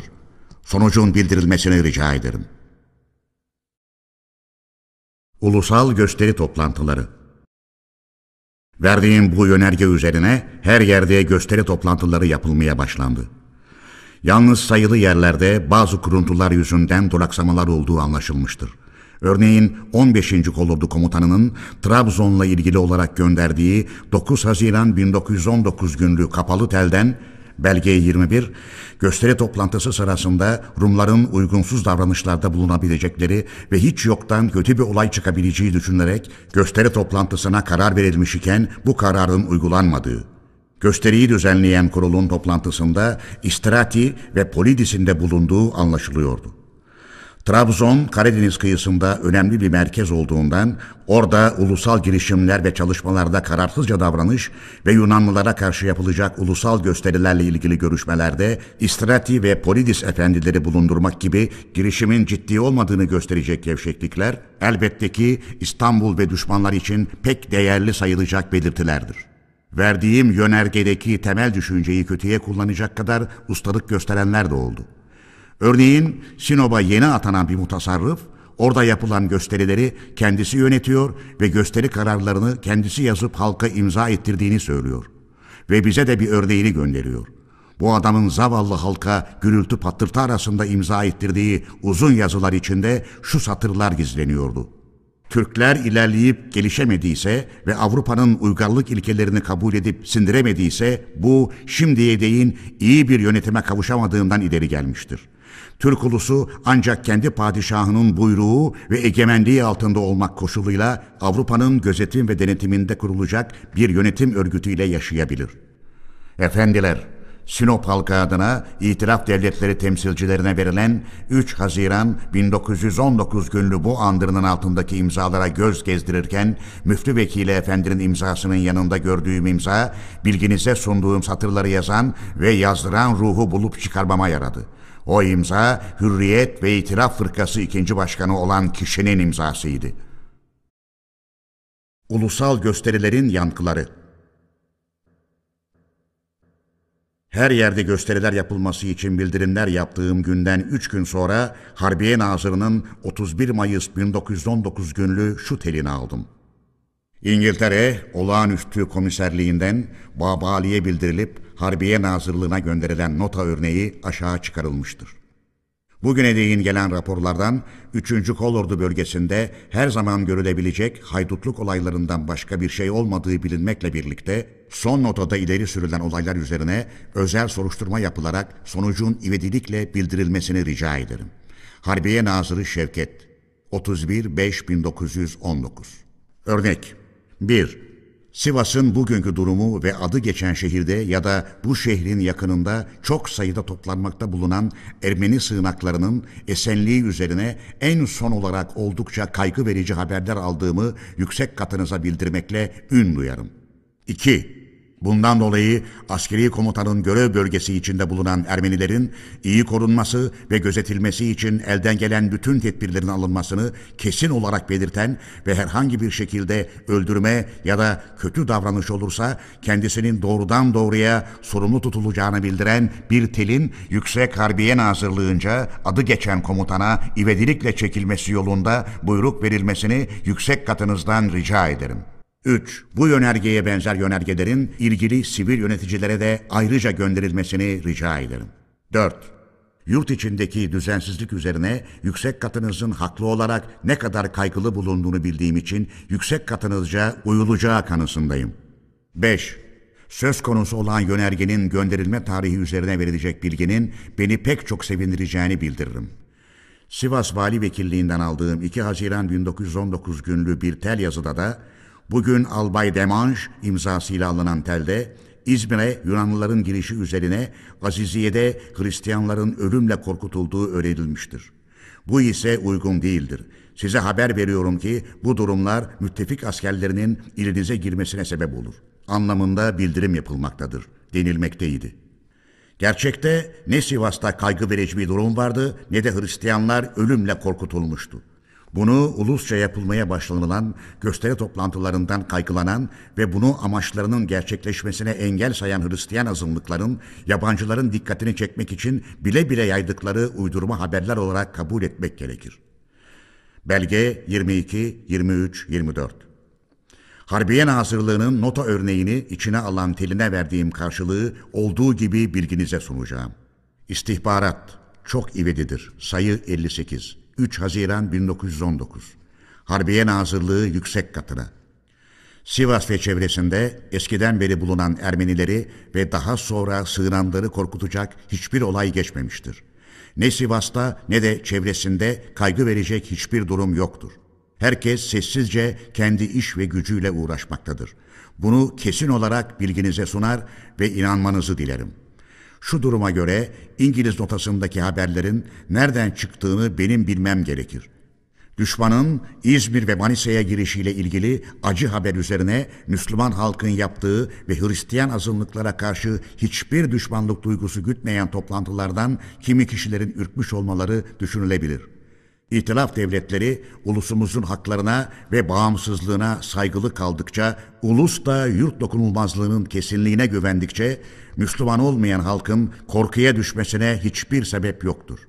Bu konuda devlete karşı her türlü sorumluluğu yüklenir ve buna tam olarak güvenilmesini dilerim. Ama bağımsızlığı ve ulusal varlığı yok eden ve ulusun hayatını tehlikeye düşüren düşmanın yurda girişi, cana kıyması ve her türlü saldırıları gibi İzmir yöresinde görüle gelen olayların ve benzerlerinin baş göstermesine karşı ne ulusun coşkusunu ve iç acısını ne de bundan doğan ulusal gösterileri engelleyip durdurmak için kendimde ve hiç kimsede hiçbir güç göremeyeceğim gibi bu yüzden ortaya çıkacak olayların karşısında da sorumluluk yüklenebilir. Bilecek ne komutan, ne sivil yönetici, ne de hükümet düşünürüm. Mustafa Kemal. Bu nota örneğiyle verdiğim karşılığın örneği bütün komutanlara, vali ve mutasarrıflara genelge ile bildirildi. O günlerde İngiliz Muhipler Cemiyeti ile birlik olarak bütün ulusça İngiltere'den yardım istenmesinin bu dernek adına Said Molla imzasıyla bütün belediye başkanlıklarına bir telle bildirildiğini ve bu teli etkisiz bırakmak için ulusu gereği gibi aydınlatmakla birlikte hükümet katına başvurmaktan geri kalmadığımı da öğrenmişsinizdir. Belge yirmi beş. Bundan başka yirmi yedi Mayıs bin dokuz yüz on dokuz günü Türkiye Havas Reuter adındaki ajansın toplanan Saltanat Şurası ile ilgili olarak verdiği haberler arasında bütün üyelerin düşüncesi Türkiye'nin büyük devletlerden birinin yardımını sağlamak üzerinde toplanmıştır. Haberini yayması üzerine sadrazama ulusun bağımsızlığını korumaya kararlı olduğunu ve bütün kötü sonuçlara karşı her türlü özveriyi göze aldığını ve ulusal vicdanı yansıtmayan haberlerin kaygı verici tepkiler doğurduğunu yazmakla birlikte bütün ulusa da bu durumu nasıl bildirdiğimi başka bir açıklama sırasında söylemiştim. Sadrazam Ferit Paşa'nın Paris'e bilinen çağrılışı üzerine birinci Türkiye Büyük Millet Meclisi'nin ilk toplantı günlerinde bazı demeçler vermiştim. Bu konuda düşünce ve davranışımın ne olduğunu açıklamak amacıyla şu belgeyi olduğu gibi bilginize sunacağım. Şifre ivedidir, kişiye özel. Havza üç altı bin dokuz yüz on dokuz. Samsun'da üçüncü Kolordu Komutanı Refet Bey Efendi'ye, Erzurum'da on beşinci Kolordu Komutanı Kazım Paşa Hazretlerine, Canik Mutasarrıfı Hamit Bey Efendi'ye, Erzurum Valisi Münir Bey Efendi'ye, Sivas Vali Vekili Hakim Hasbi Efendi Hazretlerine, Kastamonu Valisi İbrahim Bey Efendi'ye, Ankara'da yirminci Kolordu Komutanı Ali Fuat Paşa Hazretlerine, Konya'da Yıldırım Birlikleri Müfettişi Cemal Paşa Hazretlerine, Diyarbakır'da on üçüncü Kolordu Komutan Vekili Cevdet Bey Efendi'ye, Van Valisi Haydar Bey Efendi'ye, Fransa siyasal temsilcisi Bay de France'ın sadrazamlık yüksek katına gelerek Osmanlı Devleti'nin haklarını konferansta savunmak için Paris'e gidebileceklerini bildirdiği, Dahiliye Nazırlığı'nın resmi bildirimlerinden ve ajans yayınlarından anlaşılmıştır. Ulusumuzun İzmir olayı üzerine gösterdiği ulusal tepki ve böylece bağımsızlığı koruma konusunda beliren kesin direnişinin sonucu olan bu şerefli durum övülmeye değer. Ama böyle olduğu halde Yunanlılar İzmir iline girmekten alıkonulmuş değildir. Herhalde ulusun haklarını bilir ve onu çiğnetmemek için parçalanmaz bir bütün olarak ölesiye savaşa hazır olduğunu ihtilaf devletlerine karşı göstermeye ve tanıtlamaya devam edildikçe adı geçen devletlerin ulusumuzu sayar ve haklarını tanır olacaklarına kuşku yoktur. Sadrazam Paşa Hazretlerinin konferansta Osmanlı Devleti'nin haklarını savunmak için büyük çaba gösterecekleri tabiidir. Ancak ulusça kesin olarak savunulması istenilen ve gerekli görülen haklar özellikle iki noktada önem kazanır. Birincisi, kesin olarak devlet ve ulusun tam bağımsızlığı. İkincisi de yurtta çoğunluğun azınlıklara feda edilmemesidir. Bu konuda Paris'e gitmeye hazırlanan kurulun görüşüyle ulusal vicdanın kesin isteği arasında tam bir uygunluk gerekir. Böyle olmazsa ulus çok güç durumda ve düzeltilemez olup bittiler karşısında kalabilir. Bu kaygıyı doğuran nedenler şunlardır. Sadrazam Paşa Hazretleri duyduğumuz demecinde Ermeni özerkliği ilkesini kabul etmiş olduğunu bildirdi. Bunun sınırını bildirmedi. Bundan Doğu illeri halkı elbette üzüntü duydu ve durumun açıklanmasını istemek zorunda kaldı. Toplanmış olan Saltanat Şurası'nda da hemen bütün üyeler ulusal bağımsızlığın korunmasını ve ulus alın yazısının bir ulusal kurultay eline bırakılmasını istedikleri halde yalnız hükümetin dayandığı İtilaf ve Hürriyet Fırkası adına Başkanı Sadık Bey İngiltere'nin koruyuculuğunu istemeyi yazılı olarak önerdi.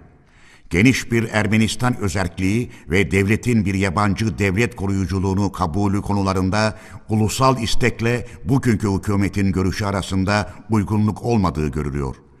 Sadrazam Paşa Hazretleri ile yanında gidecek kurulun ulus haklarını savunmada uyacakları ilkeler ve program ulusça bilinmedikçe yukarıda bilgilerine sunulan noktalarda kaygılanmaktan geri durulamaz.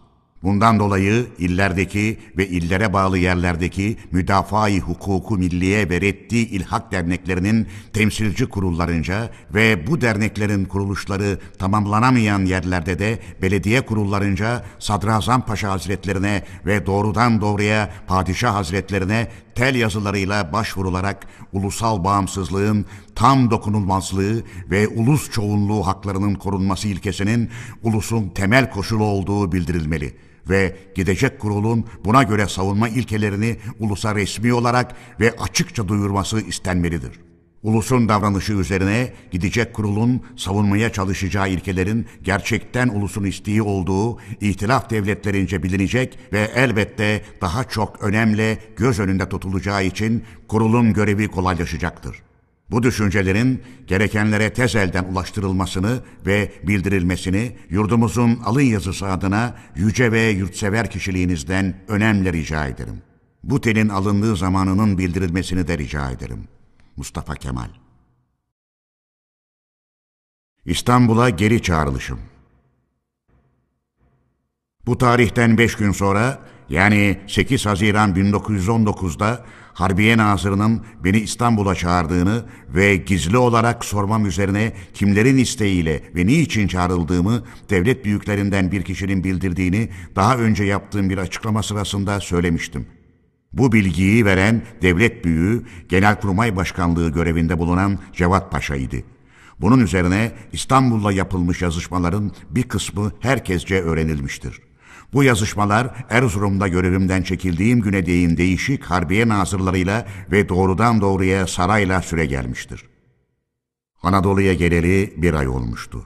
Bu süre içinde bütün orduların birlikleriyle ilişki ve bağlantı sağlanmış ve halk elden geldiğince aydınlatılarak uyarılmış, ulusça örgütleşme düşüncesi yayılmaya başlamıştı. İşler artık bir komutan kimliğiyle yürütülüp yönetilemeyecekti. Yapılan çağrıya uymamak ve gitmemekle birlikte ulusal örgütler kurmayı ve ulusal ayaklanmayı yönetmeyi sürdürdüğüme göre baş kaldırır duruma girdiğim kuşku götürmezdi.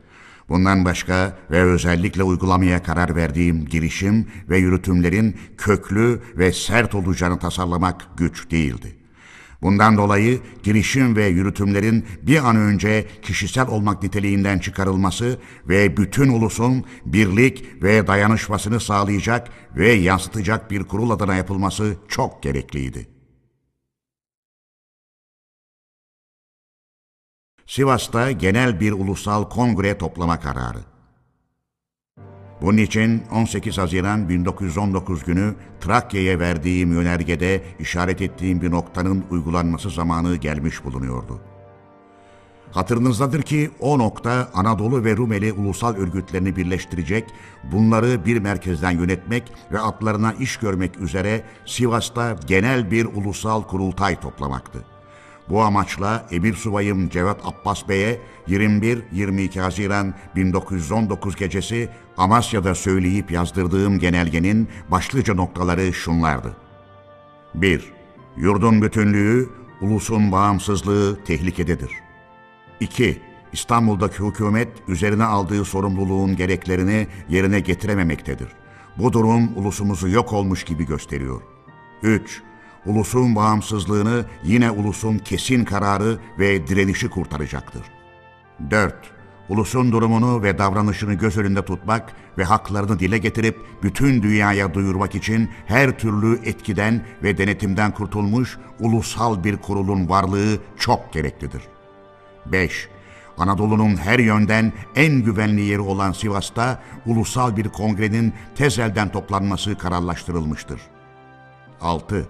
Bunun için bütün illerin her sancağından halkın güvenini kazanmış üç delegenin olabildiğince çabuk yetişmek üzere hemen yola çıkarılması gerekmektedir. yedi. Herhangi bir kötü durumla karşılaşabileceği düşünülerek bu iş ulusal bir sır gibi tutulmalı ve delegeler gereken yerlere kimliklerini gizleyerek gelmelidirler. sekiz. Doğu illeri adına on Temmuz'da Erzurum'da bir kurultay toplanacaktır. O güne değin öteki il delegeleri de Sivas'a ulaşabilirlerse Erzurum Kongresi'nin üyeleri de Sivas'ta yapılacak genel toplantıya katılmak üzere yola çıkarlar. Belge yirmi altı. Görüyorsunuz ki bu yazdırdıklarım çoktan vermiş ve dört gün önce Trakya'ya bildirmiş olduğum bir kararın Anadolu'ya da genelge ile bildirilmesinden başka bir şey değildir. Bu kararın yirmi bir yirmi iki Haziran bin dokuz yüz on dokuz gecesi karanlık bir odada alınmış korkunç ve gizemli yeni bir karar olmadığı kolaylıkla anlaşılır sanırım. Bu noktanın aydınlanması için isterseniz küçük bir açıklamada bulunayım. Efendiler, o müsvedde işte şu kağıtlardır. Dört maddeliktir. İçindekileri söyledim. Altında benim imzam vardır. Bir de görevi dolayısıyla Kurmay Başkanı bulunan Albay Kazım Bey'in, şimdi İzmir Valisi Kazım Paşa, kurmaylarından bildirim işleriyle görevli Hüsrev Bey'in, şimdi elçi, askeri makamlara şifre eden Emir Subayım Muzaffer Bey'in ve sivil orunlara şifre eden bir sivil görevlinin imzaları vardır. Bundan başka daha bazı imzalar vardır. Bu imzaların bu müsveddeye konması güzel bir talih ve rastlantıdır. Adını saklayan bir tanıdığın Amasya'ya gelmesi. Daha Havza'da bulunduğum sırada Ankara'da bulunan yirminci Kolordu Komutanı Ali Fuat Paşa'dan bir kapalı tel aldım. Bu tel, tanıdığınız bir kişi kimi arkadaşlarla İstanbul'dan buraya gelmiştir, ne yapmalarını buyurursunuz anlamındaydı. Sanki bir bilmeceyi andıran bu tel beni hem pek çok ilgilendirdi hem de şaşırttı. Söz konusu kişiyi tanıyorum. Benden ne yapacağını soruyor.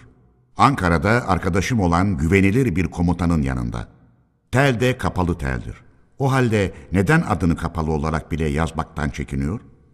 Epeyce düşündüm. Anlar gibi oldum. Kestirilebilir ki bilmece çözmekle uğraşacak zamanım yoktu. Ama Fuat Paşa'yı yakından görmek, bölgeleri, çevreleri, düşünceleri üzerinde görüşmek bence çok istenilir bir şeydi. Bu bilmeceli telin uyandırdığı düşünceyle kendisine şu ricada bulundum. Ankara'dan ayrıldığınız belli etmeyecek biçimde gereken düzenlemeleri yaptıktan sonra ad ve kılık değiştirerek birkaç gün için ivedilikle yanıma geliniz. İstanbul'dan gelen arkadaşları da birlikte getiriniz. Gerçekten Fuat Paşa dediğim gibi Havza'ya doğru yola çıkar. Ama bazı zorlayıcı nedenlerden dolayı hemen Havza'dan ayrılıp Amasya'ya gitmem gerekmişti. Fuat Paşa Havza yolunda durumu anlar ve Amasya'ya yönelir. İşte böylece yirmi bir yirmi iki'de Amasya'da yanımda bulunuyor. Adı kapalı telde bildirilmeyen kişi de Rauf Bey idi. İstanbul'dan ayrılmak üzere evimden otomobile bineceğim sırada Rauf Bey oraya gelmişti. Bineceğim vapurun izleneceğini ve İstanbul'dayken yakalamadıklarına göre belki de Karadeniz'de batırılacağımı güvenilir kimselerden işitmiş, onu bildirdi. Ben İstanbul'da kalıp tutuklanmaktansa batıp boğulmayı yeğledim ve yola çıktım. Kendisine de önünde sonunda İstanbul'dan çıkmak zorunda kalırsa benim yanıma gelmesini söyledim. Rauf Bey gerçekten İstanbul'dan çıkmak gereğini duymuş ve çıkmış.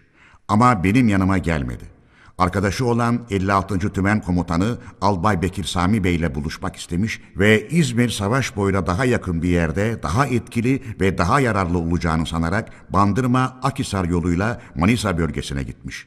Gittiği yerde halkın iç gücünü yitik, durumu öldürücü ve korkunç görmüş. Hemen adını değiştirerek oradan Ödemiş, Nazilli, Afyonkarahisar üzerinden Aziziye, Sivrihisar yoluyla ve araba ile Ankara'ya Fuat Paşa'nın yanına gelmiş ve bana başvurmuş. Pek güzel ama adını saklayarak beni üzmenin anlamı var mıydı? Öte yandan üçüncü Kolordu Komutanım olup Samsun mutasarrıflığında bıraktığım Refet Bey'i artık Sivas'a Kolordu merkezine göndermek istiyordum. Birkaç kez gelmesi için emir vermiştim. Bölgesinde geziye çıkmış. Emirlerime bile karşılık alamıyordum. En son o da rastlantıyla o gün gelmişti.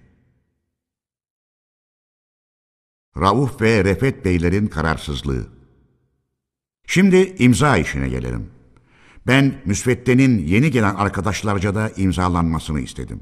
O sırada Rauf ve Refet Beyler benim odamda, Fuat Paşa başka bir odada bulunuyordu. Rauf Bey konuk olduğundan bu müsveddeye imza koymak için kendinde bir ilgi ve yetki görmediğini incelikle söyledi.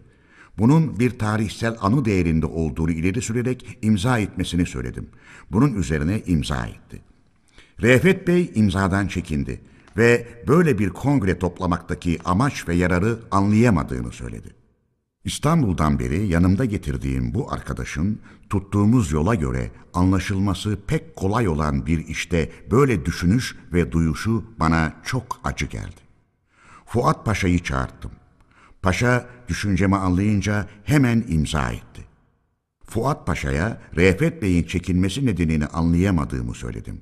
Fuat Paşa Refet Bey'i biraz sıkı sorgulayınca Refet Bey müsveddeyi eline alarak kendine özgü bir işaret koydu. Öyle bir işaret ki bunu bu müsveddede bulmak biraz zordur. Buyurun, merak eden inceleyebilir. Efendiler, gereksiz gibi görülebilen bu açıklama sonraki yıllar ve olaylarla ilgili bazı karanlık noktaları aydınlatmaya yarar düşüncesiyle yapılmıştır. İstanbul'daki bazı kimselere gönderdiğim mektup. Kongreye çağrı genelgesi sivil ve askeri makamlara şifreli olarak gönderildi. Bundan başka İstanbul'da bulunan kimi kişilere de gönderildi. Ama bu kişilere ayrıca bir de genelge niteliğinde mektup yazdım. Kendilerine mektup yazdığım kişiler şunlardı: Abdurrahman Şeref Bey, Reşit Akif Paşa, Ahmet İzzet Paşa, Seyit Bey, Halide Edip Hanım, Kara Vasıf Bey, Ferit Bey, Nafiye Nazırı'ydı. Sulh ve Selamet Fırkası Başkanı Ferit Paşa, sonradan Harbiye Nazırı oldu. Cami Bey, Ahmet Rıza Bey. Bu mektupta söylediğim noktaları özet olarak bildireceğim. bir. Yalnız mitingler ve gösteriler büyük amaçları hiçbir zaman gerçekleştiremez. iki. Bunlar ancak doğrudan doğruya ulusun bağrından doğan ortak güce dayanırsa kurtarıcı olur. üç. Aslında acı olan durumu öldürücü biçime sokan en keskin etmen, İstanbul'daki karşı akımlar ve ulusal erekleri zararlı bir biçimde desteksiz bırakan siyasal ve ulus yararına aykırı propagandalardır. Bunun cezasını yurdumuzun nasıl çektiğini pek çok görmekteyiz. dört. Artık İstanbul, Anadolu'ya egemen değil, bağlı olmak zorundadır.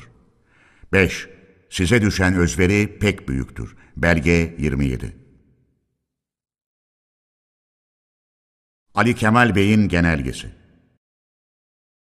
yirmi beş Haziran'a değin Amasya'da kaldım. Hatırlarsınız ki o günlerde Dahiliye Nazırlığı görevinde bulunan Ali Kemal Bey, benim görevimden çıkarıldığım ve artık benimle hiçbir resmi işlem yapılmaması ve hiçbir isteğimin yerine getirilmemesi konusunda şifre ile bir genelge yayımlamıştı. yirmi üç Haziran bin dokuz yüz on dokuz gün ve seksen dört sayılı olan bu genelge, dikkate değer bir anlayışı gösterir belge olduğu için olduğu gibi bilginize sunacağım. Dahiliye Nazırı Ali Kemal Bey'in yirmi üç altı bin dokuz yüz on dokuz gün ve seksen dört sayılı şifresinin açılmış örneğidir. Mustafa Kemal Paşa büyük bir asker olmakla birlikte bugünün siyasasını o derece bilmediği için olağanüstü yurtseverlik ve çaba gösterdiği halde yeni görevinde hiç başarılı olamadı. İngiliz olağanüstü temsilcisinin isteği ve üstelemesi üzerine görevinden alındı ve alındıktan sonra yaptıkları ve yazdıkları ile de bu kusurlarını daha çok açığa vurdu. Reddi İlhak dernekleri gibi Karesi ve Aydın dolaylarında Müslüman halkı haksız yere kırdırmaktan ve böyle bir durumdan yararlanarak halkı haraca kesmekten başka bir iş görmeyen, emirsiz, saygısız ve kanunsuz kurulan bazı kurullar için öteden beri çektiği tellerle de siyasadaki yanılmalarını yönetimde de arttırdı. Adı geçenin İstanbul'a getirilmesi Harbiye Nazırlığı'nı ilgilendiren bir görevdir. Ama Dahiliye Nazırlığı'nın size kesin buyruğu artık o kişinin görevinden çıkarılmış olduğunu bilmek, kendisiyle hiçbir resmi işleme girişmemek, hükümet işleriyle ilgili hiçbir isteğini yerine getirmemektir. Bu yönergeye uygun bir iş görmekle ne gibi sorumlulukların ortadan kalkacağını anlayacağınızı biliyorum. Bu önemli ve korkulu dakikalarda memur olsun, halktan olsun her Osmanlı'ya düşen en büyük ödev, barış konferansınca kaderimiz üzerine karar verilirken ve beş yıldır yaptığımız deliliklerin hesapları görülürken artık aklımızı başımıza devşirdiğimizi göstermek, akıllıca ve tedbirlice davranışlara uymak, parti, mezhep, ırk anlaşmazlıklarını gözetmeksizin herkesin hayatını, malını, ırzını korumakla uygarlık dünyası karşısında bu yurdu bir daha lekelememek değil midir? Ali Kemal Bey ve Padişah. Bu genelgeden ancak Sivas'a vardığım yirmi yedi Haziran bin dokuz yüz on dokuz günü haberim oldu. Ali Kemal Bey yirmi üç Haziran günü bu genelgeyle düşmanlara ve padişaha karşı önemli bir görev yaptıktan sonra yirmi altı Haziran bin dokuz yüz on dokuz günü hükümetten çekilmiştir. Ali Kemal Bey'in sadrazama verdiği resmi çekilme yazısından başka saraya gidip padişaha kendi eliyle verdiği çekilme yazısı örnekleri ve sözlü olarak bildirdikleri ve padişahın ona verdiği karşılık hakkında çok sonra bilgi edindim. Ali Kemal Bey çekilme yazılarında özellikle padişaha sunduğunda Osmanlı ülkesinin çeşitli yerlerinde birden baş gösteren ayaklanma ve kargaşalık belirtileri üzerine ayaklanma ateşinin hemen ve yayılmadan durdurulup söndürülmesi ve yok edilmesi için tedbir almak yalnız kendi makamını ilgilendirirken padişahtan gördüğü yakın ilgiyi ve güveni çekemeyen bazı arkadaşlarının birçok boş özürler ileri sürerek ayaklanmanın genişlemesine yol açmakta olduklarından söz ettikten sonra resmi görevinden çekilmiştir. Çekilmekle birlikte özel olarak hizmet edeceğini ve bağlılıktan ayrılmayacağını yazısına ekliyor ve sözlü olarak da resmi görevden ayrılmamı fırsat sayan hasımlarımın saldırılarından kulunuzu koruyunuz diye yalvarıyor. Padişah buna karşılık, beni büsbütün yalnız bırakmayacağına güveniyorum. Bağlılığınız bana büyük umut ve teselli vermiştir. Saray her dakika size açıktır. Refet Bey'le işbirliği yapmaktan ayrılmayınız gibi okşayıcı sözler söylüyor. Belge yirmi sekiz. Bağlılığından padişahın büyük umut ve teselliye kapıldığı Ali Kemal'i nazırlık görevinde ve padişahın yanında gördükten sonra onu bir de asıl gerçek görevi başında görelim. Canınız sıkılmazsa Said Molla'nın Raip Furu'ya yazdığı mektuplardan birini gözden geçirelim.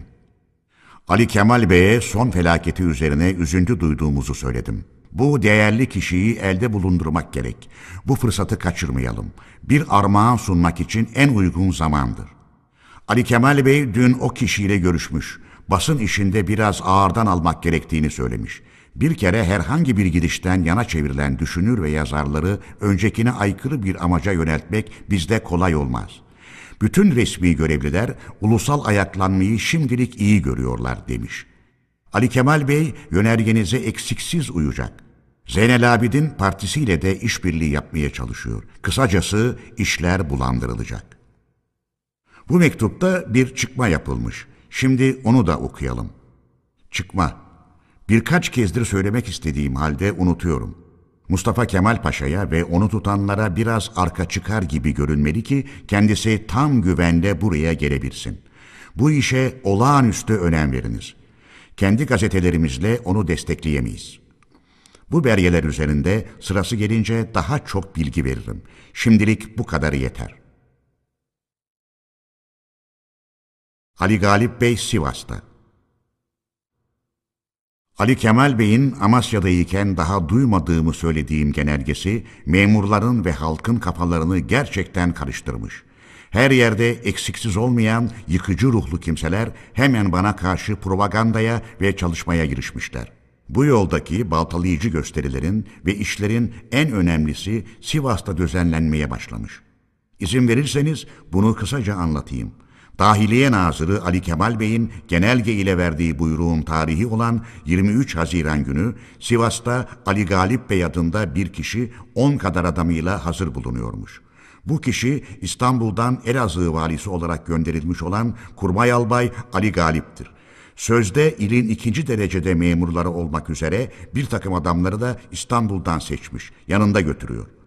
Ali Galip yolu üzerinde bulunan Sivas'ta durmuş. Özel görevi bulunduğu belli olan Ali Galip, orada hemen kendisinden yana etkin kişiler bulmuş. Görevini iyi uygulamak için düzen kurmaya başlamış. Dahiliye Nazırlığı'nın beni kötüleyen buyruğu gelir gelmez çalışma başlamış. Sivas sokaklarında benim hayın, baş kaldırmış, zararlı bir adam olduğum yolunda duvarlara yaftalar yapıştırılmış.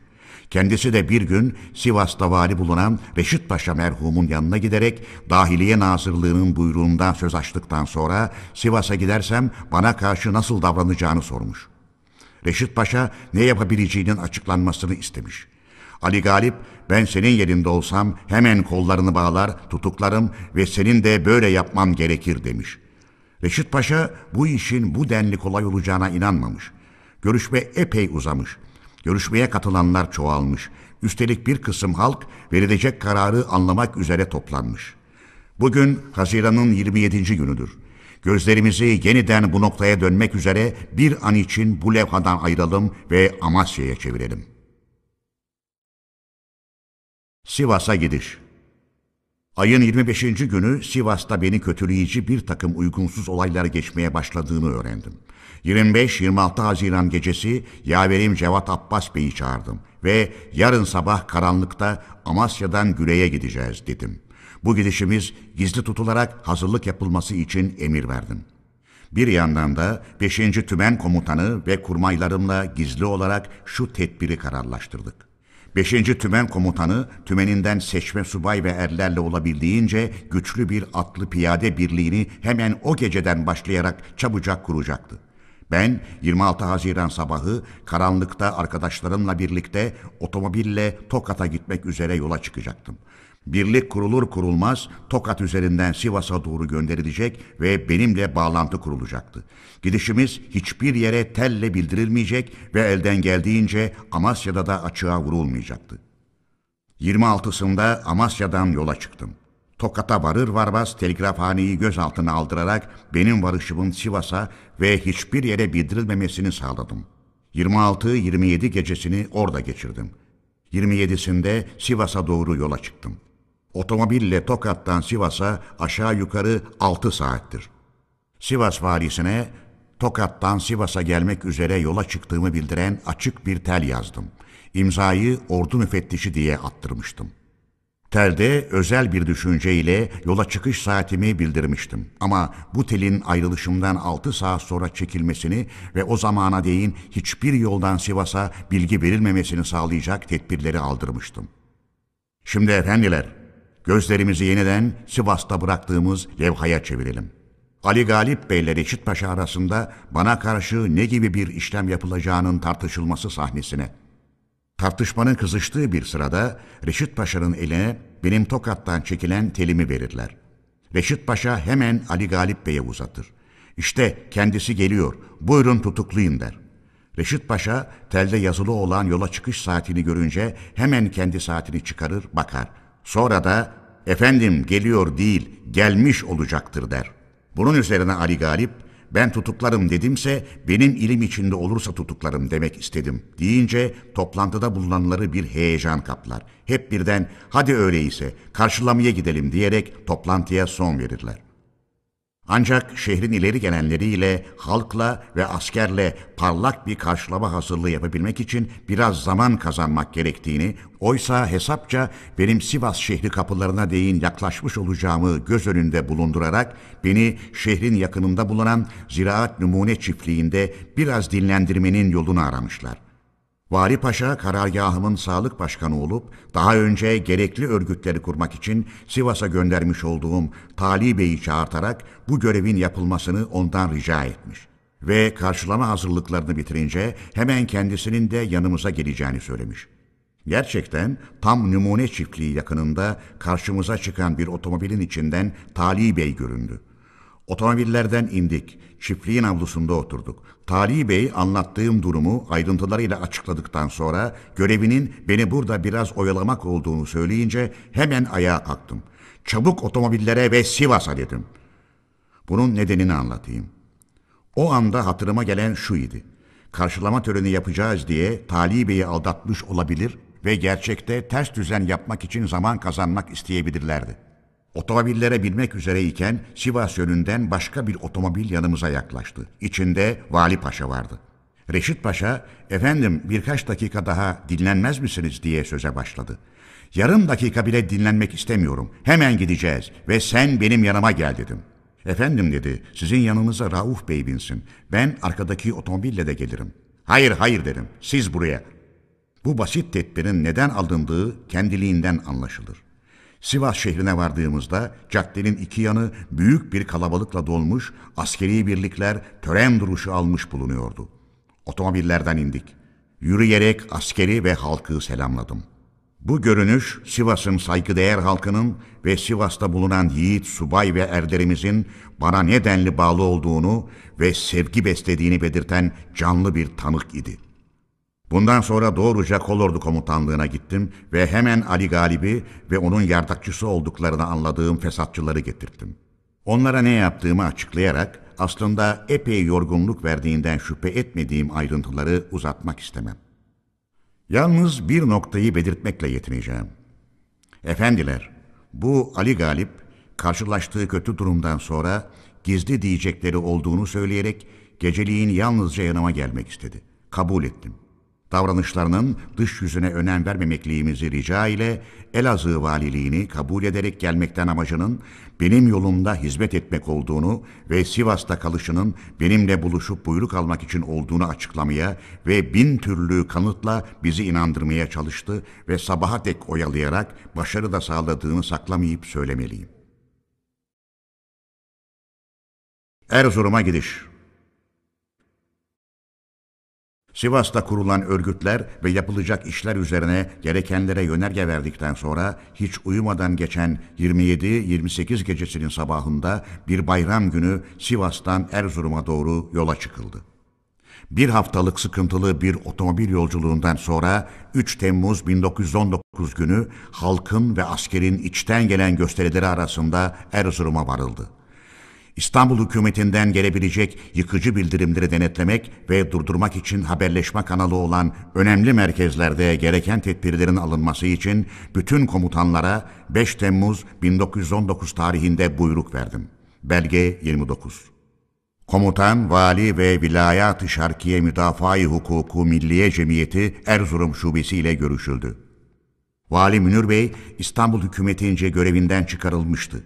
Gitmeyip Erzurum'da kalmasını bildirmem üzerine daha Erzurum'da bulunuyordu. Bitlis valiliğinden ayrılıp İstanbul'a gitmek üzere Erzurum'dan geçen Mastar Müfit Bey de Münir Bey gibi Erzurum'da beni bekliyordu. Ulusal amaç yolunda ortaya atılmak kararı. Bu iki vali beyle on beşinci Kolordu Komutanı Kazım Karabekir Paşa ve yanında bulunan Rauf Bey, eski İzmit Mutasarrıfı Süreyya Bey ve karargahımdan Kurmay Başkanı Kazım Bey ve Kurmay Hüsrev Bey, Doktor Refet Bey arkadaşlarımla önemli bir görüşme yapmayı uygun gördüm. Kendilerine genel ve özel durumu ve tutulması zorunlu olan yolu anlattım. Bu arada en elverişsiz durumları, genel ve kişisel tehlikeleri sırasına göre nelerin göze alınması zorunlu olacağını açıkladım. Ulusal amaçlarla ortaya atılacakların yok edilmesini düşünenler bugün yalnız saray, İstanbul hükümeti ve yabancılardır. Ama bütün halkın aldatılabileceğini ve bize karşı duruma çevrilebileceğini de düşünmek gerekir. Önder olacakların her ne olursa olsun tutulan yoldan dönmemeleri, yurtta barınabilecekleri son noktada, son nefeslerini verinceye değin amaç uğrunda özveriyi sürdüreceklerine işin başında karar vermeleri gerekir. Yüreklerinde bu gücü duymayanların işe girişmemeleri çok daha iyi olur. Çünkü böyle bir durumda hem kendilerini ve hem de ulusu aldatmış olurlar. Bir de söz konusu görev, resmi makam ve üniformaya sığınarak el altından yapılamaz. Böyle bir tutum bir ölçüye değin yürüyebilir. Ama artık o dönem geçmiştir. Açıkça ortaya çıkmak ve ulusun hakları adına yüksek sesle bağırmak ve bütün ulusun bu sese katılmasını sağlamak gerekir.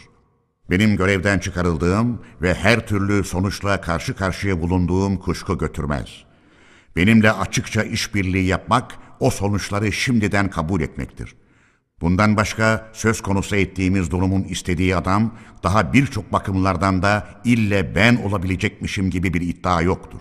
Yalnız herhalde bu yurt çocuklarından birinin ortaya atılması zorunlu olmuştur. Benden başka bir arkadaş da düşünülebilir. Yeter ki o arkadaş bugün durumun gerektirdiği yolda yürümeyi kabul etsin dedim.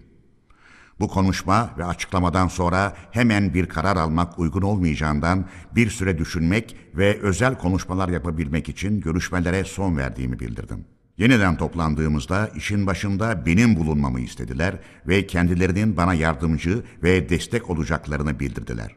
Yalnız bir arkadaş, Münir Bey, önemli özrü dolayısıyla bir süre için kendisinin eylemli görev almaktan bağışlanmasını rica etti. Ben görünüşte görevden ve askerlikten ayrıldıktan sonra şimdiye değin olduğu gibi üst komutan imişim gibi buyruklarımın yerine getirilmesinin başarı için temel koşul olduğunu söyledim. Bu da eksiksiz onaylandıktan sonra toplantıya son verildi. Efendiler, İstanbul'da Genelkurmay Başkanlığı katında görevden ayrılan Cevat Paşa ile göreve başlayan Fevzi Paşa'dan ve Barış Hazırlıkları Komisyonu'nda çalışan İsmet Bey'den başlayarak Erzurum'a gelinceye değin her yerde gördüğüm ve karşılaştığım komutan, subay, her türlü devlet adamları ve ileri gelen kişilerle burada Erzurum'da yaptığım gibi görüşmeler ve anlaşmalar yapmıştım. Bunun yararını değerlendirebilirsiniz. Erzurum Kongresi hazırlıkları. Erzurum'a varışımın ilk günlerinde Erzurum Kongresi'nin toplanmasını sağlamak için gerekli tedbirleri almakla uğraşmaya önem verildi. Efendiler, Vilayat-ı Şarkiye Müdafaa-i Hukuku Milliye Cemiyeti'nin beş Mart bin dokuz yüz on dokuz günü bir çalışma kurulu meydana getirerek kurulmuş olan Erzurum Şubesi, Trabzon'la anlaşarak bin dokuz yüz on dokuz yılı Temmuz'unun onuncu günü Erzurum'da bir Doğu İlleri Kongresi toplamaya girişti. Benim daha Amasya'da bulunduğum günlerde Haziran içinde Doğu illerine delege göndermeleri için öneri ve çağrı mektubu yolladı. İllerden delege getirilmesi için o günden başlayarak benim Erzurum'a varışıma değin ve ondan sonra da bu konuda olağanüstü çaba gösterdi. Ama o günlerin koşulları içinde böyle bir amacın gerçekleştirilmesindeki güçlüğün büyüklüğü kolaylıkla anlaşılır. Kongrenin toplanma günü olan on Temmuz yaklaştığı halde illerden gerekli delegeler seçilip gönderilmiyordu. Oysa bu kongrenin toplanmasını sağlamak artık pek önemli bir iş olmuştu. Bundan dolayı bizim sağlam tedbirler almamız gerekti. İllerin her birine açık bildirimler yapmakla birlikte bir yandan da kapalı tellerle valilere, komutanlara gereği gibi bildirimler yapıldı. Sonunda on üç gün gecikme ile yeterince delege toplanabildi. Efendiler, ulusal ayaklanmayı ordunun desteklemesi, askerin ve halkın çalışmalarını birbiriyle düzenli duruma getirmek önemli bir konu idi. Trabzon'daki tümeni komutan vekili yönetiyordu. Asıl komutanı Halit Bey, Bayburt'ta gizlenmişti. Halit Bey'i gizlendiği yerden çıkarmak iki bakımdan gerekliydi. Biri ve en önemlisi İstanbul'a çağrılmanın ve bu çağrıya gitmemenin korkulacak, gizlenilecek nitelikte olmadığını halka ve özellikle askerlere göstererek iç gücünü yükseltmek gerekiyordu. Bir de kıyıda önemli bir yer olan Trabzon'a dışarıdan bir saldırış olursa oradaki tümenin başında ateşli bir komutan bulundurmak uygun olacaktı. Bunun için Halit Bey'i Erzurum'a getirttim. Ona kendim özel bir yönerge verdikten sonra gerektiğinde hemen tümenin başına geçmek üzere Maçka'da bulunması için emir verdirdim. Biz bu işlerle uğraşırken bir yandan da İstanbul'da Harbiye Nazırlığı makamında bulunan Ferit Paşa'nın ve padişahım İstanbul'a dönmemi sağlamak için sürüp giden aldatıcı tellerine de türlü karşılıklar vermekle zaman yitirmek zorunda bulunuyorduk. Resmi görev ve yetkileri bırakarak ulusun sevgisine, cömertliğine ve yiğitliğine güvenmek ve böylece göreve devam etmek kararı. Harbiye Nazırlığı İstanbul'a gel diyordu. Padişah önce hava değişimi al, Anadolu'da bir yerde otur ama bir işe karışma diye başladı. Sonunda ikisi birlikte ille gelmelisin dedi. Gelmem dedim. En sonra sekiz dokuz Temmuz bin dokuz yüz on dokuz gecesi sarayla açılan bir telgraf başı konuşması sırasında birdenbire perde kapandı ve sekiz Haziran'dan sekiz Temmuz'a değin bir aydır süren oyun son buldu. İstanbul o dakikada benim resmi görevime son vermiş oldu. Ben de o dakikada sekiz dokuz Temmuz bin dokuz yüz on dokuz gecesi saat on elli, sonra da Harbiye Nazırlığı'na saat on bir, sonra da padişaha görevimle birlikte askerlik mesleğinden çekildiğimi bildiren telleri çekmiş oldum. Durumu ordulara ve ulusa kendim bildirdim. O günden sonra resmi görev ve yetkiden ayrılmış olarak yalnız ulusun sevgisine, cömertliğine ve yiğitliğine güvenerek ve onun bitmez uyarıcı ve yaratıcı kaynağından aydınlanıp güçlenerek vicdanımızın gösterdiği yolda görevimizi yapmaya devam ettik. Biz sekiz dokuz Temmuz gecesi İstanbul'la telgraf başında konuşurken bunu başka dinleyenlerin ve bununla ilgilenenlerin de bulunduğunu kestirmek güç değildir. O günlerde ve ondan sonraki zamanlarda en hafif deyimiyle bönlüklerini uyanıklık ve tedbir gibi göstermeye çalışmış olanlar hakkında bir fikir vermiş olmak için izin verirseniz şu belgeyi olduğu gibi bilginize sunmak isterim. Konya'dan dokuz Temmuz bin dokuz yüz on dokuz saat altı. Üçüncü Ordu Müfettişliği Başyaverliğine Telgraf ve Posta Genel Müdürü Refik Halit Bey ile Konya Valisi Cemal Bey altı yedi Temmuz gecesi telgrafla makine başında konuştular. Konuşmanın şu yolda geçtiğini öğrendim. Mustafa Kemal Paşa Hazretleri için gereken işlem yapıldı. İstanbul'a getirilecek. Cemal Paşa Hazretleri için de işlem yapılmak üzeredir. Konya valisi de teşekkür ederim dediler. Paşa Hazretlerine uygun göreceğiniz biçimde bildirmenizi rica ederim. İkinci Ordu Müfettişi Şifre Müdürü Hasan. Mersinli Cemal Paşa'nın İstanbul'a gitmesi. Gerçekten Konya'da bulunan ikinci Ordu Müfettişi Cemal Paşa'nın on gün süreyle izinli olarak İstanbul'a gittiğini dört gün önce öğrenmiş ve şaşmıştım. Cemal Paşa ile Samsun'a çıktığımdan beri ulusal amaçları gerçekleştirmek için işbirliği yapma, askeri ve ulusal örgütler kurma konularında yazışmamız vardı.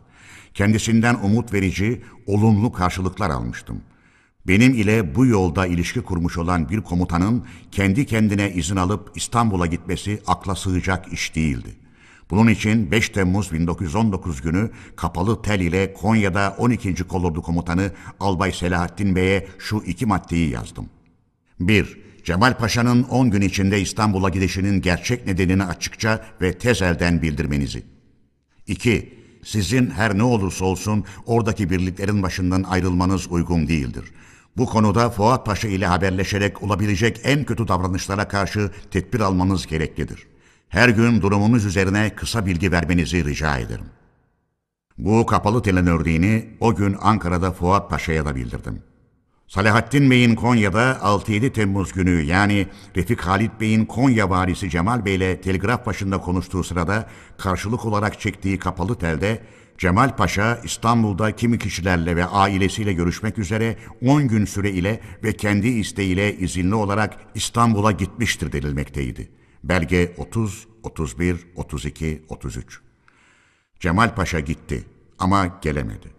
Kendisini çok zaman sonra Ali Rıza Paşa kabinesinde Harbiye Nazırı olarak göreceğiz. Komutayı bırakmamak buyruğu. Ne yazık ki bu durumu bilen ve kendisine birliklerin başından ayrılmaması salık verilen Selahattin Bey'in de bir süre sonra İstanbul'a gittiğini öğrendik. Cemal Paşa'nın gösterdiği bu kötü örnek üzerine yedi Temmuz bin dokuz yüz on dokuz günü şu genel bildirimi yaptım. bir Bağımsızlığımızı koruma uğrunda derdinip örgütlenmiş olan ulusal kuvvetlere hiçbir yönden karışılamaz ve dokunulamaz. Devletin ve ulusun alın yazısında ulusal irade etmen ve egemendir. Ordu bu ulusal iradeye bağlı ve onun hizmetindedir. iki Müfettiş ve komutanlar herhangi bir nedenle komutanlıktan çıkarıldıklarında yerlerini alacak kişiler işbirliği yapılacak nitelikte olursa komutayı bırakacaklar. Ama etkili bulundukları bölgede kalarak ulusal görevlerini yapmaya devam edeceklerdir. Olmazsa yani bir ikinci İzmir olayına meydan verebilecek kimseler atanırsa komuta hiç bırakılmayacak ve bütün müfettiş ve komutanlarca güven ve inanın kalmadığı ileri sürülerek yapılan işleme uyulmayacaktır. üç Yurdumuzu kolaylıkla ele geçirmek amacıyla itilaf devletlerince yapılan baskı sonunda hükümet herhangi bir askeri birliğimizi ve ulusal örgütümüzü dağıtmak için buyruk verirse kabul edilmeyecek ve uygulanmayacaktır. dört İstek ve amacı ulusal bağımsızlığı sağlamak olan müdafaa-i hukuku milliye ve reddi ilhak cemiyetleriyle bunların girişimlerinin bozulup dağılmasına yol açacak herhangi bir etkiyi ve karışmayı ordu kesin olarak önleyecektir. beş Devletin ve ulusun bağımsızlığını sağlama uğrunda bütün sivil devlet memurları müdafaa-i hukuku milliye ve reddi ilhak cemiyetlerinin ordu gibi türeye uygun yardımcılarıdır. altı Yurdun herhangi bir bölgesine saldıran olursa bütün ulus haklarını savunmaya hazır bulunduğundan bu gibi olaylar çıkınca işbirliği için her yer birbirine en kısa zamanda haber vererek savunmada birlik sağlanacaktır. Bu bildirim Anadolu ve Rumeli'de bulunan bütün ordu ve kolordu komutanlarına ve başka gerekenlere gönderilmiştir. Refet Bey'in üçüncü Kolordu Komutanlığını bırakması. Bu genel bildirimden beş altı gün sonra Kavak'tan üçüncü Kolordu Komutanı Refet imzalı on üç Temmuz bin dokuz yüz on dokuz'da yazılmış bir kapalı tel aldım. Tel şudur.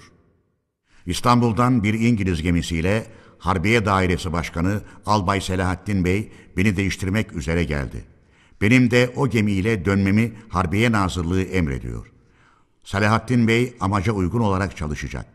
Genel duruma göre komutayı adı geçene bırakmayı uygun buldum ve Harbiye Nazırlığına görevden çekildiğimi bildirdim. Ayrıca geniş bilgi veririm. Sivas'a doğru yola çıkıyorum. beşinci Tümen Komutanı Arif Bey aracılığı ile Amasya'ya karşılık veriniz. Efendiler, açıkça söylemeliyim ki bu tutum ve davranışı pek beğenmedim. Refet Bey'in benimle olan işbirliği İstanbulca biliniyor. Bu çalışmalardan yana olan bir kişi. Onu değiştirmeye ve hem de İngiliz gemisiyle gelince hemen düşünülecek şey bu kişinin İngiliz görüşüne uygun iş görebileceğine güvenilmiş olmasıdır. Bu yargı bir sanı niteliğinde olsa bile Refet Bey'in komutayı hemen vermemesi hiç olmazsa bizim de düşüncemizi sorması gerekirdi. İnanıp komutayı verdiğine göre de hiç olmazsa bir süre yanından ayrılmayıp durumu ve görüşlerimizi iyice benimsetinceye dek birlikte çalışması ve kendisiyle aramızda gerekli bağlantıyı kurduktan sonra uzaklaşması doğru olurdu düşüncesinde bulundum. Bununla birlikte olup bitti karşısında bırakılmış olduğuma göre iki noktada avunç aramakla yetinmek zorunda kaldım. Birincisi, Refet Bey'in telindeki Salahattin Bey amaca uygun olarak çalışacak cümlesi, öteki de Refet Bey'in hiç olmazsa İstanbul'a gitmemiş olmasıydı. Bu durum üzerine komutanların İstanbul'a gitmek konusunda en küçük bir yanılmalarının pek pahalıya mal olacağını, gene de programımızı iyi uygulamaya devam edeceğimizi bütün komutanlara bildirerek hemen dikkatlerini çektim. Refet Bey'e de o gün on dört Temmuz bin dokuz yüz on dokuz Salahattin Bey'in kararlarımızı iyi uygulayacağı buradaki arkadaşlar arasında pek çok sevindirici ve güçlendirici olmuştur cümlesini de içine alan bir kapalı tel çektirdim. Salahattin Bey'in kendisine de şu teli çektirdim. on dört Temmuz bin dokuz yüz on dokuz Amasya'da beşinci Tümen Komutanlığına. Refet Bey'edir. Aşağıdaki teli uygun görürseniz Salahattin Bey'e ulaştırınız ve sonucunu bildiriniz. Mustafa Kemal. Salahattin Beyefendi'ye, İstanbul'un kapalı çevresinden ulusun mutlu kucağına gelmeniz ve özverili arkadaşlarınızın dayanç ve yurtseverlik çevresine girmeniz büyük bir sevinçle karşılandı. Kutsal amacımızın gerçekleştirilmesi uğrunda gösterilecek ortak çabada Tanrı hepimizi başarılı kılacaktır. Gözlerinizden öperim. Mustafa Kemal. üçüncü Ordu Müfettişliği Kurmay Başkanı Albay Kazım. Salahattin Bey üzerinde ilk kuşkuyu gene Salahattin Bey'in amaca uygun çalışacağını söyleyerek ona güvenen ve hemen komutayı bırakıp Sivas'a doğru uzaklaşan Refet Bey göstermiş oldu. Refet Bey'in Amasya'dan çektiği bir tel yalnız Salahattin Bey üzerindeki kuşkuyu değil daha birçok nokta ile ilgili düşünceleri de kapsıyordu. İzin verirseniz olduğu gibi bilginize sunayım. İvedidir. Güvenlikle ilgilidir. yedi yüz on dokuz. Amasya'dan. on beş Eylül bin dokuz yüz on dokuz. Erzurum'da on beşinci Kolordu Komutanlığına. Mustafa Kemal Paşa Hazretlerine. Salahattin Bey'i tanırsınız. Birdenbire ürkmemesi gereklidir. Önce Kazım Paşa kutlama dolayısıyla yumuşak sözler kullanarak kendisiyle yazışmaya girişmelidir. Hamit Bey'in görevden çıkarılması konusunda daha bir şey yok. Ama yerinde bırakılması için gereken yerlere başvuruldu. Görevden çıkarılırsa buralarda kalacağını pek ummuyorum. Bununla birlikte gene etki yapıyorum. Benim dönmem için İngilizlerin hükümete baskı yapacakları kuşku götürmez.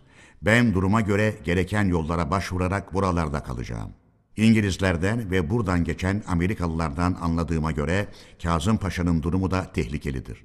Her zaman ölçülü davranılmasını ve işlerin iyi yönetilmesini yeniden salık veririm.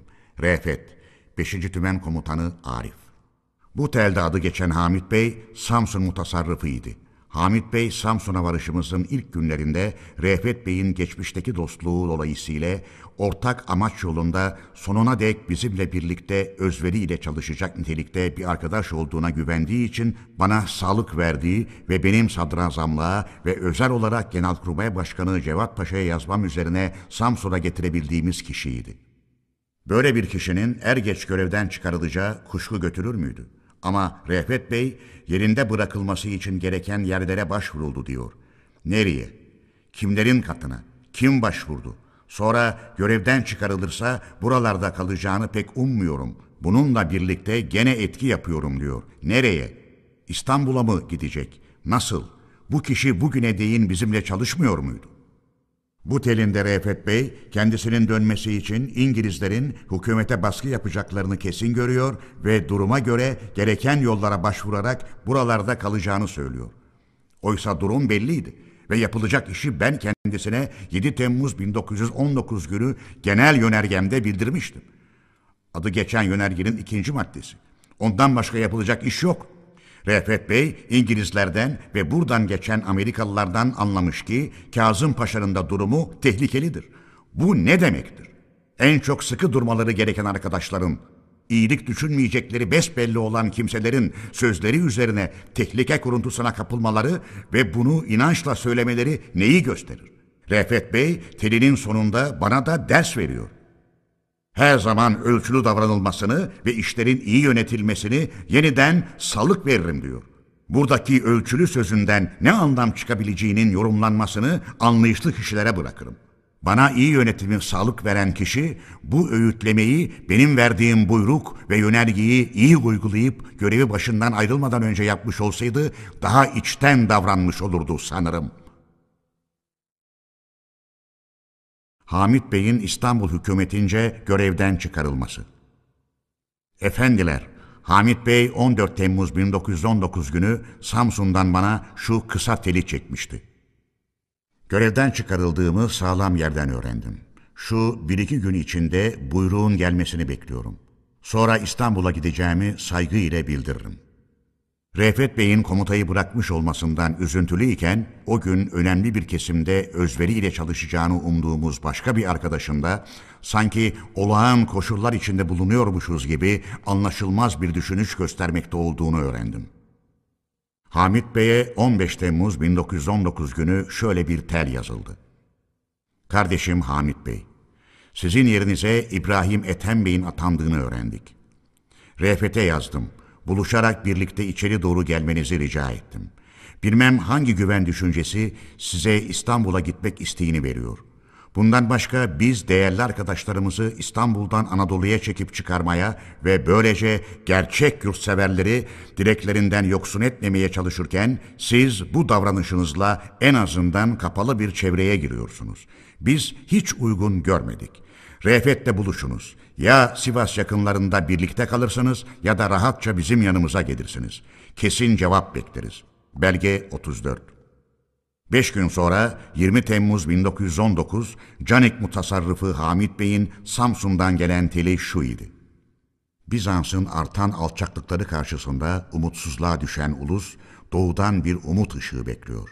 Buraları ve buradakileri öyle düşsel bir biçim ve yaratılışta görüyorlar ki acaba bir şey var mı diye ben de kuşkuya düşüyorum. İlgisizliğimden utanıyorum. Gerçekte uyumuyoruz. Bir şey yapmak istiyoruz. Ama bu şeyin biçim ve kurallarıyla uğraştığımız, uzun yollar seçtiğimiz kanısındayım. Zaman ve durum beklemeye elverişli değildir. Yurdun durumu dakikadan dakikaya kötüleşiyor. Bunun için sözümüzü kısa kesip işleri çabuklaştırmak gerekiyor. Bu konuda benim aklıma gelen şudur. Her yerden ve hep birden padişah hazretlerine tel çekelim. On aydan beri gözü önünde ve çok zaman kendi istek ve hevesince olup biten alçaklıklarla nereye sürüklenmekte olduğunu gören ulusun, ne olursa olsun kendi kaderine yön vermeye karar verdiğini hatırlatalım ve kırk sekiz saat içinde ulusun güvenebileceği bir hükümet kurulmazsa ve kurucular meclisinin toplantıya çağrılması karar altına alınmazsa ne kendisini ne de hükümetini tanımadığımızı bildirelim. Bunda hiçbir zorluk yok. Geleneksel boyun kırmaktan üzüntü duymayan ulus, biz yürüyelim arkamızdan gelsin efendim. Beş gün önce görevden çıkarılırsa İstanbul'a gideceğini bildiren Canik Mutasarrıfı'nın bu telini biraz kızgınca yazılmış olmakla birlikte karar ve çalışma öğütleyen bir nitelikte bulduğunuzu umarım. Mutasarrıf Bey ulusun bir umut ışığı beklediği yerde acaba bir şey var mı diye kuşkuya düşüyor. Bizi ne yapmak istediğini bilmeyen, biçim ve kuramlarla uğraşan şaşkınlar sanıyor. Sözü kısa kesip işleri çabuklaştırmak için yapılacak şeyi de söylüyor. Eğer bundan sonra bütün görüşlerindeki yersizliği belirten çirkin bir düşünceyi ortaya koymasaydı iyi ederdi. Efendiler, tarih geleneksel boyun kırmaktan üzüntü duymayan ulus, biz yürüyelim arkamızdan gelsin düşünce ve inancında bulunanların karşılaştıkları sonuçlar ve cezalarla doludur. Yöneticilerin, özellikle devlet adamlarının böyle yanlış ve çürük düşüncelere hiç kapılmamaları gerekir. Hamit Bey bu telinde bizim Refet Bey'le birlikte içerilere çekilmesi konusunda yazdıklarımıza hiç değinmiyor. Hamit Bey'in bu teline yirmi bir Temmuz bin dokuz yüz on dokuz günü verdiğimiz bir karşılıkta şunu söyledik. Tanrı dilerse her şey olacaktır. Yalnız ulusun güveneceği bir hükümet kurmak için önce o hükümete destek olacak bir kuvveti yaratmak gerekir. O da Doğu İlleri Kongresi'nin ve ondan sonra da Sivas Genel Kongresi'nin toplanmasıyla olacaktır. Refet Bey'le yazışmalar. Efendiler, üçüncü Kolordu'dan, dolayısıyla Refet ve Salahattin Beylerden gene söz açmak gerekiyor. İlişki şudur. İngilizler Sivas'a bir tabur gönderecekleri haberini yaydılar. Olabilecek her şeye karşı Sivas'a gelen çeşitli yollar boyunca askeri tedbirler aldırmak gerekti.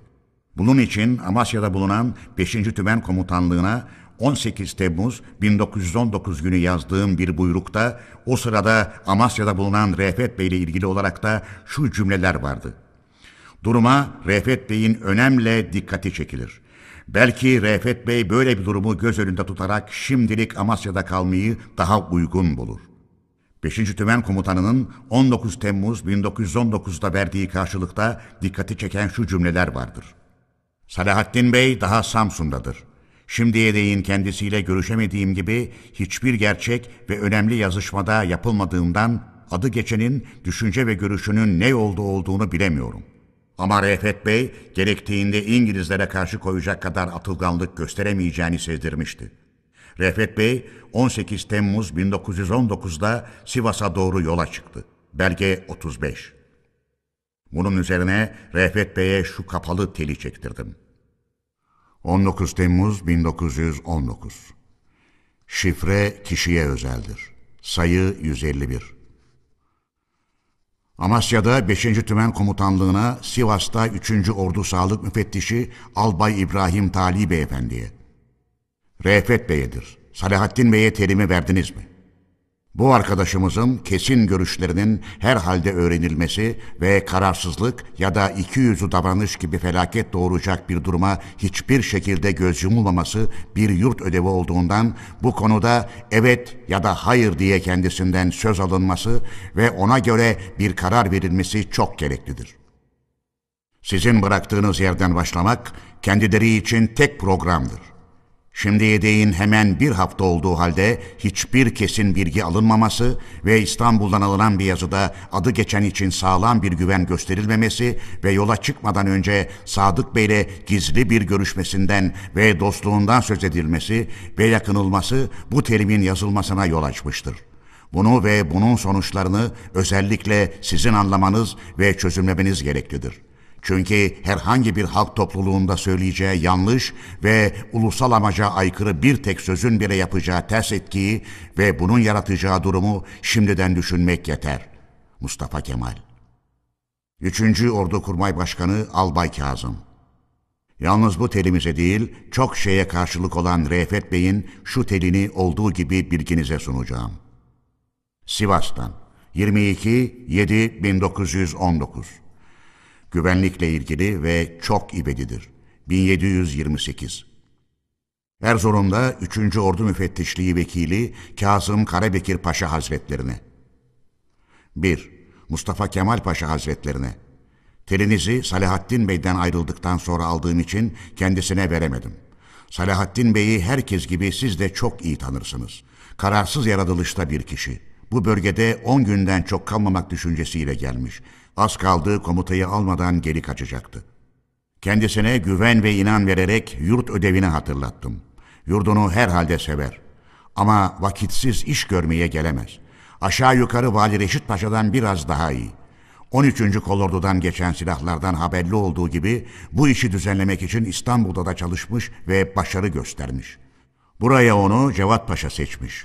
Bu duruma göre amacı zararlı olamaz ve hiçbir halk topluluğunda amaca aykırı tek bir söz söylemez.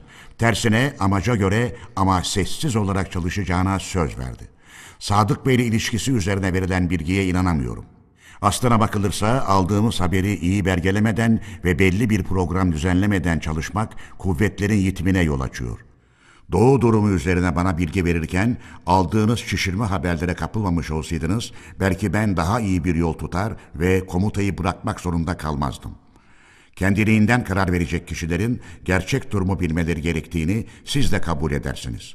Bunun için Salahattin Bey'i boş yere ürkütmek ve hayır dedirtmekle ne çıkacak? Aslında o kaçmaya hazır. Yerine acaba kim gelecek? Buyruklarınızın kısa ve açık olmasını rica ederim. Salahattin Bey için olan telinizi zahmet edip bir daha okuyunuz. Fırtına ile başlayıp yavaşlıkla biten bu telden kesin düşüncenizi çıkaramadım. Bununla birlikte birkaç güne dek Salahattin Bey Samsun'dan dönüyor. Kendisiyle görüşeceğim.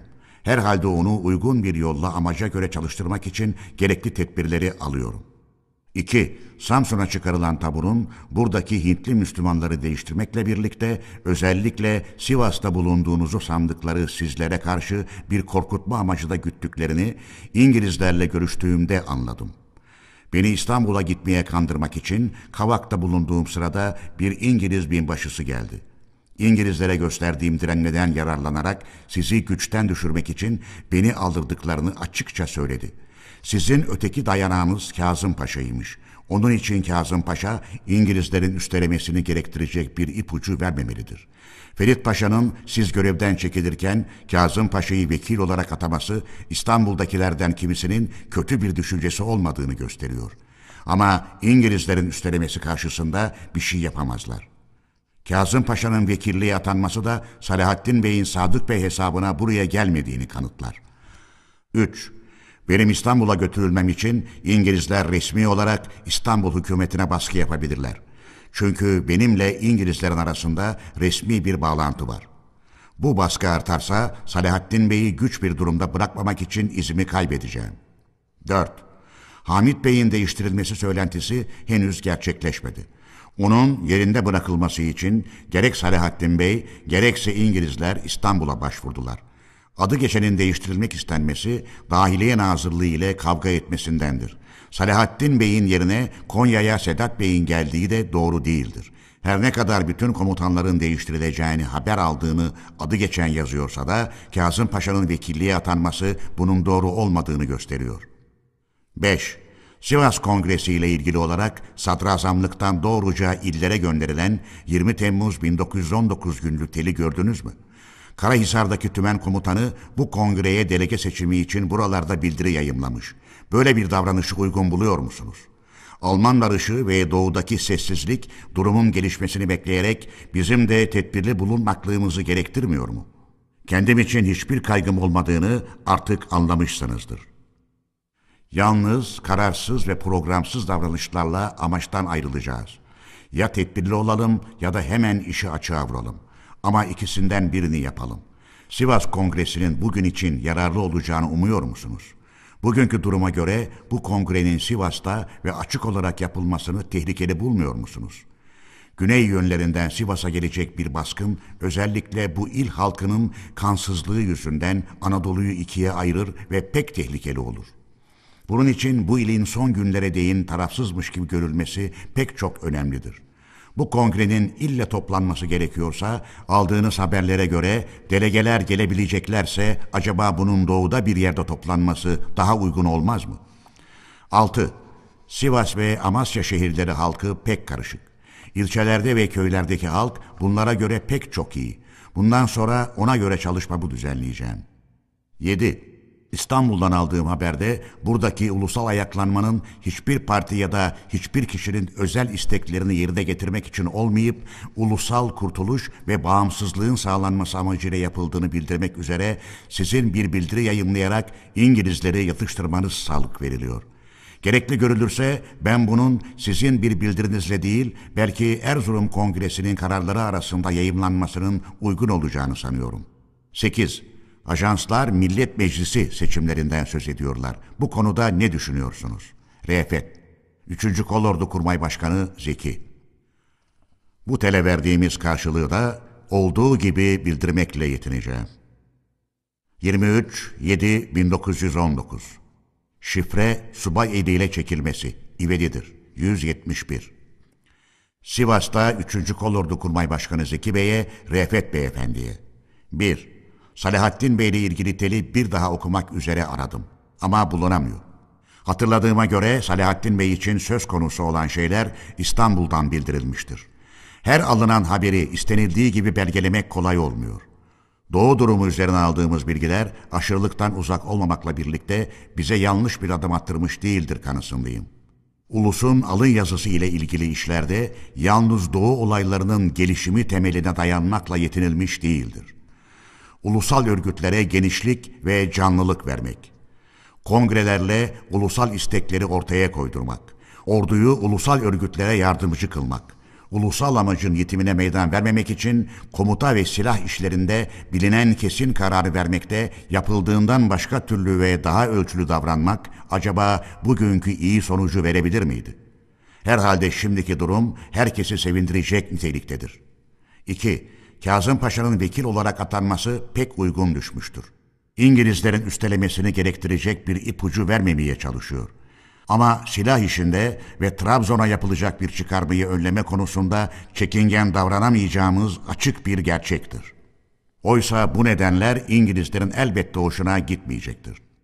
üç. İngilizler benim İstanbul'a götürülmem için pek çok üstelediler ve hükümeti iyiden iyiye baskı altına aldılar.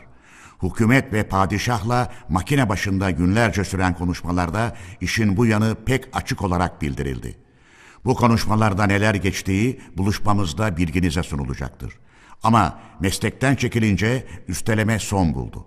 Bu duruma göre sizin için de görevden çekildikten sonra çok üsteleyeceklerini ummam. Bununla birlikte iş tersine de olsa izinizi kaybetmektense Salahattin Bey'in güç duruma girmesini yeğlerim. Burada Halit Bey için hükümet ve İngilizler Kazım Paşa'yı çok sıkıştırdılar. Kazım Paşa bir şey yapılamayacağını söylemekte direndiğinden şimdi Halit Bey resmi olmasa da tümenin başındadır. dört. Hamit Bey son bir teli ile hepimizden daha hızlı iş görmek istediğini gösteriyor. Şimdilik yumuşatıldı. beş. Sivas Kongresi ile ilgili teli daha görmedim. Gerçekten bazı yerlerde olumlu ve bazı yerlerde de olumsuz aşırılıklar görülüyor. Elbette duruma göre verimli iş görmek için tedbirli davranmak isteğindeyim. Herkes için bu kesin ve açık program bugün toplantıya başlayan Erzurum Kongresi görüşmelerinden çıkacaktır. Sivas Kongresi'nden pek çok fayda beklerim. Bugün değil, Sivas Kongresi ilk söz konusu olduğu gün bile her yerden ve özellikle güneyden bir baskın gelmesini çok olası gördüğümü ve bu nedenle savunma tedbirleri alınması için ricada bulunduğumu hatırlarsınız. Bununla birlikte Erzurum Kongresi'nin toplantıları sırasında Sivas'a gelecek delegelerin sayısına ve Erzurum Kongresi'nin yapacağı etkilerle doğacak duruma göre daha elverişli ve güvenli bir yöntemde düşünülür. altı. İşleri düzenleme konusundaki siz kardeşimin görüşleri pek yerindedir. Bununla birlikte şehirlileri de ulusal duygu ve etki altında tutmaktan uzak kalınmayacağını umarım. yedi. Ulusal ayaklanmanın amaç ve ereği kongrece her yere gönderilecek bildirilerle düşündüğümüz gibi yayılacaktır. sekiz. Millet Meclisi toplanmalıdır. Ama İstanbul'da değil, Anadolu'da. Bu konu kongrede görüşülecek ve bunun üzerine işe girişilecektir. Hepimiz gözlerinizden öperiz kardeşim. Mustafa Kemal. üçüncü. Ordu Müfettişliği Kurmay Başkanı Albay Kazım. Erzurumluların desteği. Efendiler, ben askerlikten çekilince bütün Erzurum halkının ve Vilayat-ı Şarkiye Müdafaa-i Hukuku Milliye Cemiyeti'nin Erzurum Şubesi'nin bana karşı pek açık olarak gösterdikleri güven ve yakınlığın bende bıraktığı unutulmaz izlenimleri burada açıkça anmayı bir ödev sayarım. Derneğin Erzurum Şubesi'nden aldığım on Temmuz bin dokuz yüz on dokuz günlü yazıda derneğin başına geçmemi ve çalışma kurulu başkanlığını kabul etmemi öneriyorlar ve birlikte çalışmak üzere ayırdıkları beş kişinin adlarını bildiriyorlardı. Bu beş kişi Raif Efendi, emekli binbaşı Süleyman Bey, emekli binbaşı Kazım Bey, Albayrak gazetesi müdürü Necati Bey, Dursun Beyoğlu Cevat Bey idi. Söz konusu ettiğim yazıda Rauf Bey'in de çalışma kurulu ikinci başkanlığına seçildiği bildiriliyordu. Belge otuz altı. O günlerde Erzurum Şubesi Yönetim Kurulu Başkanı Raif Efendi ve üye Hacı Hafız Efendi, Süleyman Bey, Maksut Bey, Mesut Bey, Necati Bey, Ahmet Bey, Kazım Bey ve yazman Cevat Bey idi. Erzurum Şubesi İstanbul'daki Genel Merkez Başkanlığı'na ulaştırmaya çalıştıkları bir telle, genel merkez adına söz söyleme yetkisinin bana verildiğinin telle bildirilmesini de rica ettiler. Belge otuz yedi. Bundan başka bizim Erzurum Kongresi'ne girmemizi kolaylaştırmak için kongreye Erzurum delegesi olarak seçilmiş olan emekli binbaşı Kazım ve Dursun Beyoğlu Cevat Beyler delegelikten çekildiler. Erzurum Kongresi. Efendiler, bildiğiniz gibi Erzurum Kongresi bin dokuz yüz on dokuz yılı Temmuz'unun yirmi üçüncü günü pek gösterişsiz bir okul salonunda açıldı. İlk günü beni başkanlığa seçtiler. Kongre üyelerini durum ve bir kerteye dek düşünülenler üzerinde aydınlatmak için yaptığım konuşmada, tarih ve olayların sürükleyişiyle gerçekten içine düştüğümüz kanlı ve kara tehlikeleri görmeyecek ve bundan kabarıp coşmayacak hiçbir yurtseverin düşünülemeyeceğine işaret ettim. Ateşkes anlaşması hükümlerine aykırı olarak yapılan saldırılardan ve yurda düşmanların girişinden söz açtım. Tarihin bir ulusun varlığını ve hakkını hiçbir zaman tanımazlıktan gelemeyeceğini, bunun içinde yurdumuzu, ulusumuzu kötüleyici yargıların yüzde yüz değerden düşeceğini söyledim. Yurt ve ulusun kutsal varlıklarını kurtarma ve koruma konusunda son sözü söyleyecek ve bunun gereğini yaptıracak gücün, bütün yurda bir elektrik ağı gibi yayılmış olan ulusal akımdan doğan yiğitlik ruhu olduğunu söyledim. İç gücünün arttırılmasına yaramak üzere de bütün zulüm görmüş ulusların ulusal amaçlarına ulaşmak için o günlerdeki çalışmaları üzerine elde edilen bazı bilgileri özetledim. Ve ulusun kaderinde sözünü yürütecek bir ulusal iradenin ancak Anadolu'dan doğabileceğini belirttim. Ve ulusal iradeye dayanan bir millet meclisi meydana getirmesini ve gücünü ulusal iradeden alacak bir hükümetin kurulmasını ilk çalışma ereği olarak gösterdim. Belge otuz sekiz. Erzurum Kongresi'nin bildirisi ve kararları. Efendiler, Erzurum Kongresi on dört gün sürdü. Çalışmasının sonucu düzenlediği tüzük ve bu tüzüğün içindekileri herkese duyuran bildiridir. Bu tüzük ve bildiri o zamanın ve çevrenin gerektirdiği az önemli düşünceler çıkarılarak incelenecek olursa bir takım köklü ve geniş kapsamlı ilkeleri ve kararları ortaya koyabiliriz. İzin verirseniz bu ilkeleri ve kararları benim daha o zaman nasıl anladığımı açıklayayım. bir- Ulusal sınırlar içinde bulunan yurt parçaları bir bütündür. Birbirinden ayrılamaz. Bildiri madde altı. Tüzük madde üçün ayrıntıları. Tüzük ve bildirinin birinci maddeleri okunup incelensin. iki- Ne türlü olursa olsun yabancıların topraklarımıza girmesine ve işlerimize karışmasına karşı ve Osmanlı hükümetinin dağılması halinde ulus birlikte direnecek ve savunacaktır. Tüzük madde iki ve üç. Bildiri madde üç. üç. Yurdun ve bağımsızlığın korunmasına ve güvenliğinin sağlanmasına İstanbul hükümetinin gücü yetmezse amacı gerçekleştirmek için geçici bir hükümet kurulacaktır. Bu hükümet üyeleri ulusal kongrece seçileceklerdir. Kongre toplanmamışsa bu seçimi temsilciler kurulu yapacaktır. Tüzük madde dört. Bildiri madde dört. dört. Ulusal gücü etken ve ulusal iradeyi egemen kılmak temel ilkedir. Bildiri madde üç. beş. Hristiyan azınlıklara siyasal üstünlük ve toplumsal dengemizi bozacak ayrıcalıklar verilemez.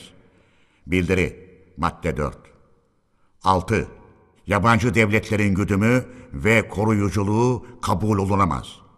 Bildiri madde yedi. yedi. Millet Meclisi'nin hemen toplanmasını ve hükümet işlerinin meclis denetiminde yürütülmesini sağlamak için çalışılacaktır. Bildiri madde sekiz. Bu ilke ve kararlar türlü türlü yorumlanmışsa da temel nitelikleri hiç değiştirilmeksizin uygulanabilmiştir. Efendiler, biz kongrede özetlediğim bu kararları ve bu ilkeleri saptamaya çalışırken Sadrazam Ferit Paşa da ajanslarla bir takım demeçler yayımlıyordu. Bu demeçlere Sadrazam'ın ulusu jurnal etmesi dense yeridir. yirmi üç Temmuz bin dokuz yüz on dokuz günlü ajansla dünyaya şunu ilan ediyordu. Anadolu'da karışıklık çıktı. Anayasaya aykırı olarak Millet Meclisi adı altında toplantılar yapılıyor. Bu işlerin sivil ve askeri memurlarca yasak edilmesi gerekir. Buna karşı gereken tedbirler alındı ve Millet Meclisi'nin toplantıya çağrılması istendi. Belge otuz dokuz. Ağustos'un yedinci günü kongre toplantısını kapatırken kongre üyelerine önemli kararlar alındığını ve bütün dünyaya ulusumuzun varlık ve birliğinin gösterildiğini söyledim. Ve tarih bu kongremizi çok az görülebilen büyük bir eser olarak yazacaktır dedim. Belge kırk. Sözlerimin yersiz olmadığını zaman ve olayların tanıtladığı kanısındayım efendiler. Erzurum Kongresi tüzük gereğince bir temsilciler kurulu seçmişti. Dernekler yasasına uyularak verilmesi gereken dilekçe yerine Erzurum Valiliği katına sunulan yirmi dört Ağustos bin dokuz yüz on dokuz günlü bildiride Temsilciler Kurulu üyelerinin adları ve kimlikleri şöylece gösterilmişti. Mustafa Kemal, eski üçüncü Ordu Müfettişi, askerlikten çekilmiş. Rauf Bey, eski Bahriye Nazırı. Raif Efendi, eski Erzurum Milletvekili. İzzet Bey, eski Trabzon Milletvekili. Servet Bey, eski Trabzon Milletvekili. Şeyh Fevze Efendi, Erzincan'da Nakşi Şeyhi. Bekir Sami Bey, eski Beyrut Valisi. Sadullah Efendi, eski Bitlis Milletvekili. Hacı Musa Bey, Mutki Aşiret Başkanı. Belge kırk bir. Efendiler, yeri gelmişken şunu bilginize sunayım ki, bu kişiler hiçbir zaman bir araya gelip birlikte çalışmış değillerdir. Bunlardan İzzet, Servet ve Hacı Musa Beyler ve Sadullah Efendi hiç gelmemişlerdir. Raif ve Şeyh Fevzi Efendiler Sivas Kongresi'ne katılmışlar ve ondan sonra biri Erzurum'a, ötekisi Erzincan'a dönerek bir daha aramıza katılmamışlardır. Rauf Bey ve Sivas Kongresi'nde aramıza katılan Bekir Sami Bey, İstanbul'daki Millet Meclisi'ne gidinceye dek bizimle birlikte bulunmuşlardır. Erzurum Kongresi'nde görülen duraksamalar. Efendiler, söz arasında küçük bir noktaya da dokunmak isterim. Benim bu Erzurum Kongresi'ne üye olarak girip girmemekliğim düşürülmeye değer görüldüğü gibi, kongreye katıldıktan sonra da başkan olup olmamaklığım üzerinde duraksayanlar bulunmuştur. Bu duraksayanlardan kimilerinin düşüncelerini iyi niyetlerine ve içtenliklerine yormakla birlikte, başka bir takım kimselerin bu konuda içtenlikten büsbütün uzak olduklarına, tersine kötülük amacı güttüklerine daha o zaman kuşkum kalmamıştı. Örneğin düşman casusu olup her nasılsa Trabzon ili içinde bir yerden kendini kongreye delege göstertip gelen Ömer Fevzi Bey ve bunun arkadaşları gibi. Bu kişinin hayınlığı sonradan Trabzon'daki ve oradan kaçtıktan sonra İstanbul'daki işleri ve davranışlarıyla kesin olarak anlaşılmıştır. Kongrenin bitiminden iki üç gün önce başka bir tartışmada söz konusu olmaya başlamıştı.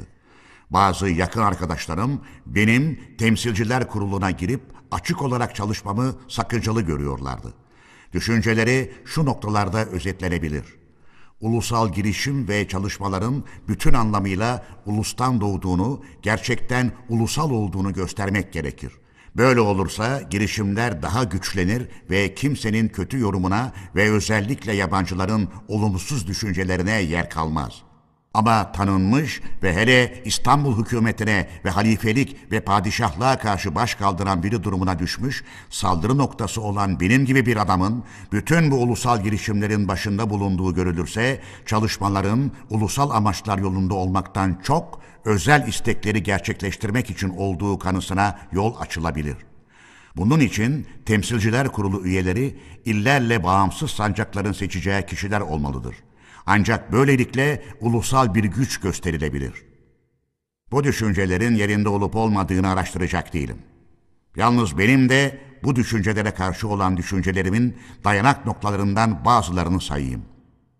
Her şeyden önce ben ne olursa olsun kongreye katılmalı ve onu yönetmeliydim. Çünkü zaman geçirmeksizin ulusal iradenin işler duruma getirilmesini ve ulusun kendi başına silahlı ve edimli olarak tedbirler almaya başlamasını sağlamak zorunluluğuna inanıyordum. Bu temel ilkeleri benimsetip karara bağlatabilmek için kongrede yönetici olarak çalışmayı ve üyeleri aydınlatmayı çok gerekli görüyordum.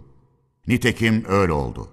Erzurum Kongresi'nin daha önce açıkladığım ilke ve kararlarını herhangi bir temsilciler kurulunun uygulatabileceğine benim güvenim olmadığını açıkça söylemeliydim.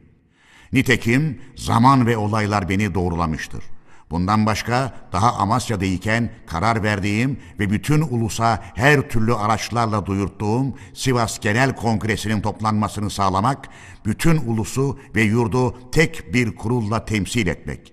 Sonra yalnız doğu illerde değil, yurdun bütün parçalarını aynı dikkat ve duyarlılıkla savunma ve kurtarma çarelerine bulmaya çalışmak gibi işleri herhangi bir kurulun başarabileceği kanısında olmadığımı açıkça söylemek zorundaydım. Çünkü bende böyle bir kanı bulunsaydı, işe giriştiğim güne dek bu konuda uğraşanların çalışma sonuçlarını bekleyerek görevimden çekilmemek yolunu tutardım. Hükümete, padişah ve halifeye karşı başkaldırmayı gerekli görmezdim. Tersine ben de bazı iki yüzlü ve iki yanlılar gibi dış görünüşü pek parlak ve gösterişli olan o günün ordu müfettişliğini ve padişah hazretlerinin yaverliği sanını elden bırakmazdım. Gerçi benim açıkça ortaya atılmamda ve bütün ulusal ve askeri işlerin başına geçmemde kuşkusuz sakınca vardı. Ama o sakınca başarısızlığa uğradığımda herkesten önce ve herkesten çok en büyük cezaya çarptırılmaktan başka bir şey olabilir miydi? Oysa bütün yurdun ve koskoca bir ulusun ölüm ve dirimi söz konusu olurken yurtseverim diyenlerin kendi sonlarını düşünmelerine yer var mıdır? Efendiler, ben kimi arkadaşlarca ileri sürülen düşünce ve kuruntulara uysaydım iki bakımdan büyük sakıncalar doğacaktı. Birincisi, düşüncelerimde, kararlarımda ve bütün kişiliğimde yersizlik ve yetersizlik olduğunu açığa vurmak ki bu davranış benim vicdan buyruğu ile üzerime aldığım görev bakımından düzeltilemeyecek bir yanlış olurdu. Efendiler, tarih söz götürmez bir biçimde ortaya koymuştur ki, büyük işlerde başarı için gücü ve yeteneği sarsılmaz bir başkanın varlığı çok gereklidir. Bütün devlet büyüklerinin umutsuzluk ve güçsüzlük içinde bütün ulusun başsız olarak karanlıklar içinde kaldığı bir sırada yurtseverim diyen bin bir çeşit kişinin bin bir türlü davranış ve inanç gösterdiği kargaşalı bir zamanda danışmalarla birçok hatırlı ve erkli kişilerin sözlerine uyma zorunluluğuna inanmakla korkusuz, kuşkusuz ve hele sert yürünebilir mi? Ve en sonunda ulaşılması çok güç olan hedefe varılabilir mi? Tarihte böylece ereğe ulaşmış bir topluluk gösterilebilir mi? İkincisi, efendiler, ulus, yurt, siyasa ve ordu yöneticiliğinde hiç bulunmamış ve bu alanda değeri belirmemiş ve denenmemiş gelişigüzel kişilerden örneğin Erzincanlı bir Nakşi Şeyhi ve mutkili bir aşiret başkanı gibi birisizlerden de kurulabilecek herhangi bir temsilciler kuruluna söz konusu durum ve görev bırakılabilir miydi? Bırakıldığında yurdu ve ulusu kurtaracağız dediğimiz zaman ulusu ve kendimizi aldatmış olmak gibi kötü bir yanılgıya düşmeyecek miydik? Böylesine bir kurula perde arkasından yardım edebileceği düşünülürse bile bu yöntem güvenilir sayılabilir miydi? Bu söylediklerimin o günlerde değilse bile artık bugün bütün dünyaca kabul olunabilecek gerçeklerden olduğuna hiç kuşkum yoktur. Bununla birlikte ben bu söylediklerimi o günlerden kalma bazı anılar ve belgelerle burada doğrulamayı gelecek kuşakların siyasal ve toplumsal eğitim bakımından ödev sayarım. Bu dakikaya kadar olduğu gibi bundan sonra da sözünü edeceğim olaylar dolayısıyla bu yön kendiliğinden aydınlanmaya başlayacaktır. Efendiler, Erzurum Kongresi'nin bitiminde Ferit Paşa'dan sonra Harbiye Nazırlığı'na yeni geldiği anlaşılan bir Nazım Paşa'nın imzasıyla on beşinci Kolordu Komutanlığı'na otuz Temmuz bin dokuz yüz on dokuz günlü şöyle bir buyruk geldi. Mustafa Kemal Paşa ile Refet Bey'in hükümet kararlarına karşı gelmelerinden ötürü hemen yakalanarak İstanbul'a gönderilmeleri Baba Ali'ce uygun görülüp ilgili görevlilere gerekli buyruklar verildiğinden Kolordu'ca önemle yardım edilmesi ve sonucundan bilgi verilmesi rica olunur. Bu buyruğa Kolordu Komutanlığı'nca gereği gibi karşılık verildi. Bu karşılığı öteki komutanlara da olduğu gibi göndererek dikkatlerini çektirdim. Kongre bildirisi yurt içinde her yere ve yabancı devlet temsilcilerine türlü yollarla bildirildi. Tüzük de komutanlara ve başka güvenilir makamlara kapalı telle bölüm bölüm verilerek bulundukları yerlerde basılıp çoğaltılmasının ve yayımının sağlanmasına çalışıldı. Bu iş elbette günlerce sürdü. Bu iş dolayısıyla Sivas'ta üçüncü Kolordu Komutanı Salahattin Bey'den aldığım yirmi iki Ağustos bin dokuz yüz on dokuz günlü bir telde tüzüğün ikinci ve dördüncü maddelerinin yayımını sakıncalı bulduğu bir kez daha incelenmesi gereği bildiriliyordu. Belge kırk iki. İkinci madde birlik olarak savunma ve direnme ilkesinin kabul edildiğine, dördüncü madde geçici hükümet kurulabileceğine ilişkin maddelerdir. Karakol Cemiyeti. Biz Erzurum'da kongre kararlarının her yerde anlaşılmasını ve birlikte uygulanmasını sağlamaya çalışırken, Karakol Cemiyeti'nin Teşkilat-ı Umumiye Nizamnamesi ve Karakol Cemiyeti Vezaif-i Umumiye Talimatnamesi iki diye basılı bir takım kağıtların bütün orduya, komutan, subay, herkese dağıtıldığı bildirildi. Bu yönetmeliği okuyan, bana en yakın komutanlar bile bu işi benim yaptığımı sanarak iyiden iyiye kuşkuya düşmüşler. Benim bir yandan kongreler toplayıp açık olarak ulusal ortak çalışmalar yaparken, bir yandan da gizemli ve korkunç bir komite kurmakla uğraştığım sanısına kapılmışlar.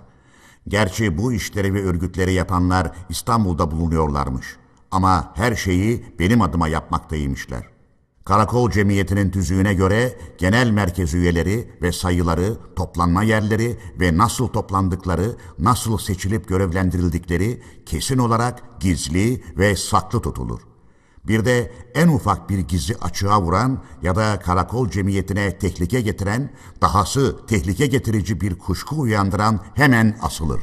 Yönetmeliğinde de bir ulusal ordudan söz ediliyor ve bu ordunun başkomutanı ve genelkurmay başkanı, ordu, kolordu ve tümen komutanları ve kurmayları seçilmiş ve atanmış olup gizli ve saklı tutulur.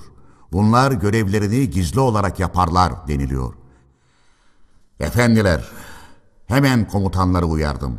Bu tüzük ve yönetmelik hükümlerini hiç uygulamamaları gerektiğini ve bu işin kaynağını araştırmakta olduğumu bildirdim. Sivas'a varışımdan sonra oraya gelen Kara Vasıf Bey'den anladım ki bu işi yapan kendisi ve bazı arkadaşları imiş. Herhalde böyle bir davranış doğru değildi. Herkesi asmakla korkutarak bilinmeyen bir merkezin, bilinmeyen bir başkomutanın, bilinmeyen bir takım komutanların buyruklarına uymaya zorlamak çok tehlikeliydi. Gerçekten orduda görevli herkeste hemen bir korku ve birbirlerine karşı güvensizlik başladı.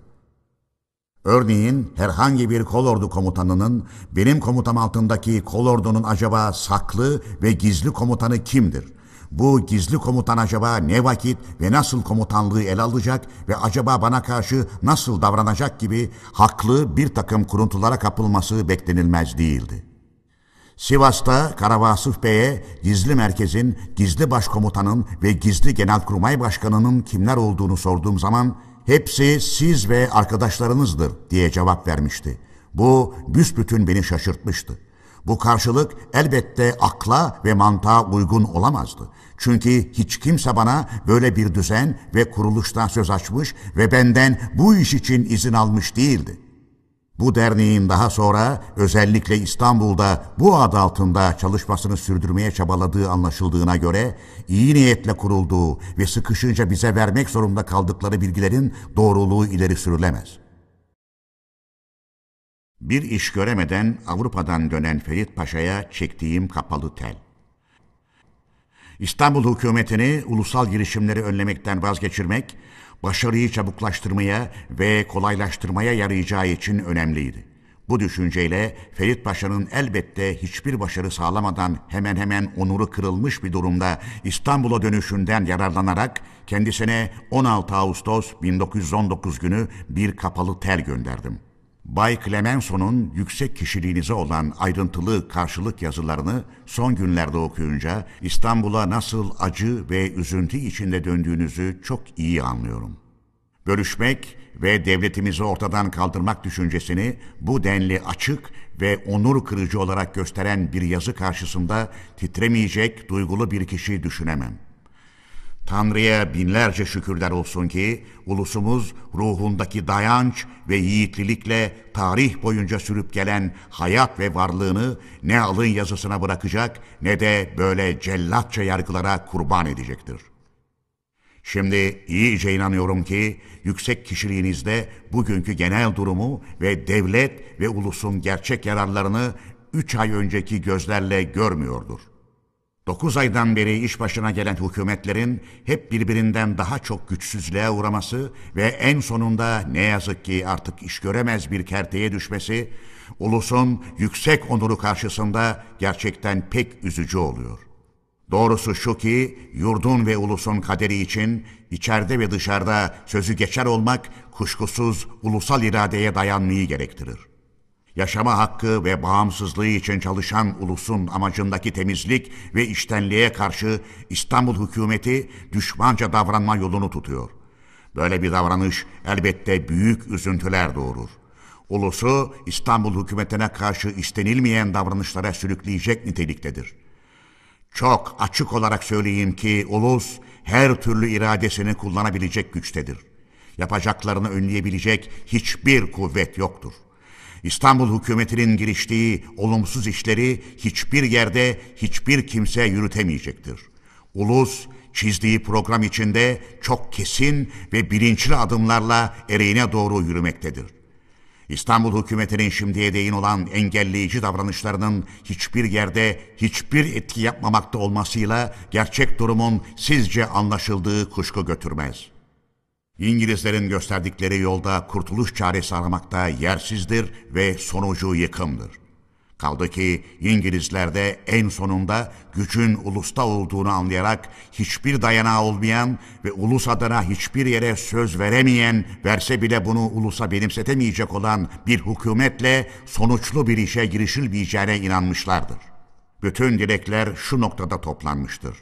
Hükümet, türeye uygun olan ulusal akıma karşı gelmekten vazgeçerek ulusal kuvvetlere dayansın ve her türlü girişiminde ulusun isteklerine uysun. Bunun için de ulusal varlığı ve iradeyi temsil edecek olan Millet Meclisi'nin en kısa zamanda toplanmasını sağlasın. Sivas Kongresi hazırlıkları.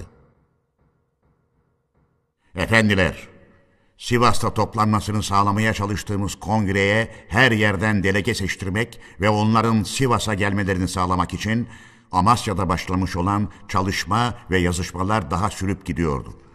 Bütün komutanlar ve her yerde birçok Kürtseverler olağanüstü çaba gösteriyorlardı. Fakat yine her yerde olumsuz ve kötüleyici propagandalar ve özellikle İstanbul hükümetinin engelleyici tedbirleri işi zorlaştırıyordu. Bazı yerlerden hem delege seçmiyorlar hem de halkın iç gücünü kıracak ve herkesi umutsuzluğa sürükleyecek karşılıklar veriyorlardı.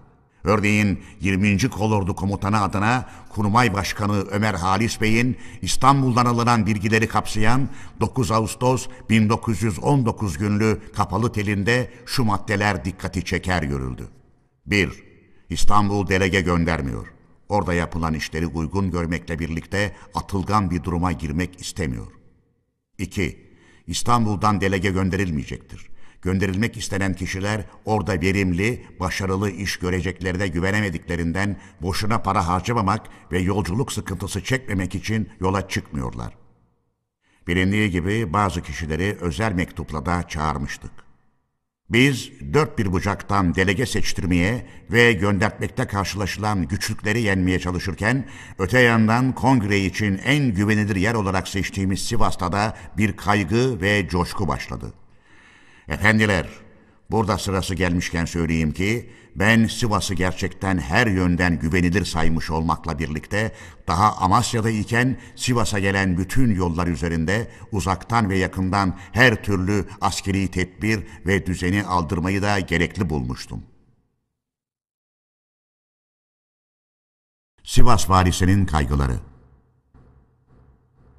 Sivas'taki kaygı ve coşku şöylece anlaşıldı. yirmi Ağustos günü öğleyin Sivas valisi Reşit Paşa'nın istemesiyle telgraf başına çağrıldığım zaman Paşa'nın uzun bir teli veriliyordu. O tel şudur: Erzurum'da Mustafa Kemal Paşa Hazretlerine. İlkin sizi rahatsız ettiğimden dolayı beni bağışlamanızı diler, sağlığınızı sorarım. Ne iş için rahatsız ettiğimi aşağıda bildiriyor ve açıklıyorum efendim. Görünüşte Fransızlara ait kurumları teslim etmek, gerçekte buraların durumu üzerinde incelemeler yapmak için Cizvit papazları ile birlikte önceki gün İstanbul'dan Sivas'a gelerek valilik katını ziyaret eden Fransız subaylarının bu ziyaretlerine karşılık dün sabah yanlarına gitmiştim. Ziyaret ve konuşmanın sonunda orada bulunan Fransız binbaşılarından jandarma müfettişi Bay Bruno biraz özel görüşmek istediğini söyleyerek beni başka bir odaya aldı. Söylediği sözleri olduğu gibi aktarıyorum. Mustafa Kemal Paşa ile kongre üyelerinin Sivas'a gelip burada bir kongre yapacaklarını işittim. Bunu İstanbul'dan gelen Fransız subayları söylediler. Sizinle böylesine dostça konuşur ve kişiliğinize karşı pek çok saygı beslerken bu işi benden saklamanıza çok üzüldüm dedi. Ben de gereken karşılığı vererek kendisini inandırmaya çalıştımsa da son söz olarak eğer Mustafa Kemal Paşa Sivas'a gelir ve burada kongre toplamaya kalkışırsa beş on gün içinde askerlerimizin buralara gireceğini kesin olarak biliyorum. Sizin kişiliğinize beslediğim saygı dolayısıyla bunu haber veriyorum. İnanmazsanız iş olup bittikten sonra inanırsınız. O vakit yurdunuzu uçuruma sürükleyenler arasına siz de girmiş olursunuz. Sözlerini söyledi. Dahiliye Nazırlığından dün aldığım kapalı telde de başka türlü yazılmakla birlikte yine bu kanıyı uyandıracak nitelikteydi. Yeni gelen Fransız subaylarından biri dün kolordu komutanı ile uzun uzadıya görüşerek kongre konusunda komutan beyefendinin düşüncesini anlamaya çalıştığı gibi bu sabah da Bay Bruno bana gelerek alafranga saat üçte öbür Fransız subaylarıyla birlikte kongre üzerine görüşüleceğini ama kendisinin aradaki dostluk dolayısıyla daha önce benimle ayrı görüşmek istediğini bildirdi. Bir süre konuştuktan sonra sonuç olarak şunu da söyledi. Ben dünden beri bu iş üzerinde pek çok düşündüm. Sonunda şuna karar verdim ki eğer Mustafa Kemal Paşa ile kongre üyeleri Sivas Kongresi'nde itilaf devletlerine karşı kışkırtıcı davranışlarda bulunmazlar ve onlar için saldırgan bir dil kullanmazlarsa kongrenin toplanmasında hiçbir sakınca yoktur.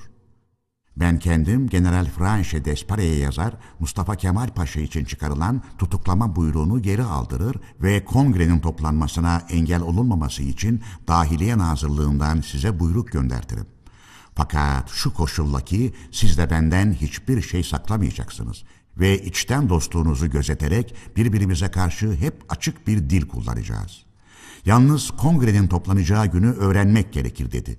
Ben de kendisine bu konuda kesin bir şey bilmediğimi ve öğrendiğimde kendisine bildireceğimi ve aradaki dostluk dolayısıyla hiçbir şeyi saklamayacağımı söyledim.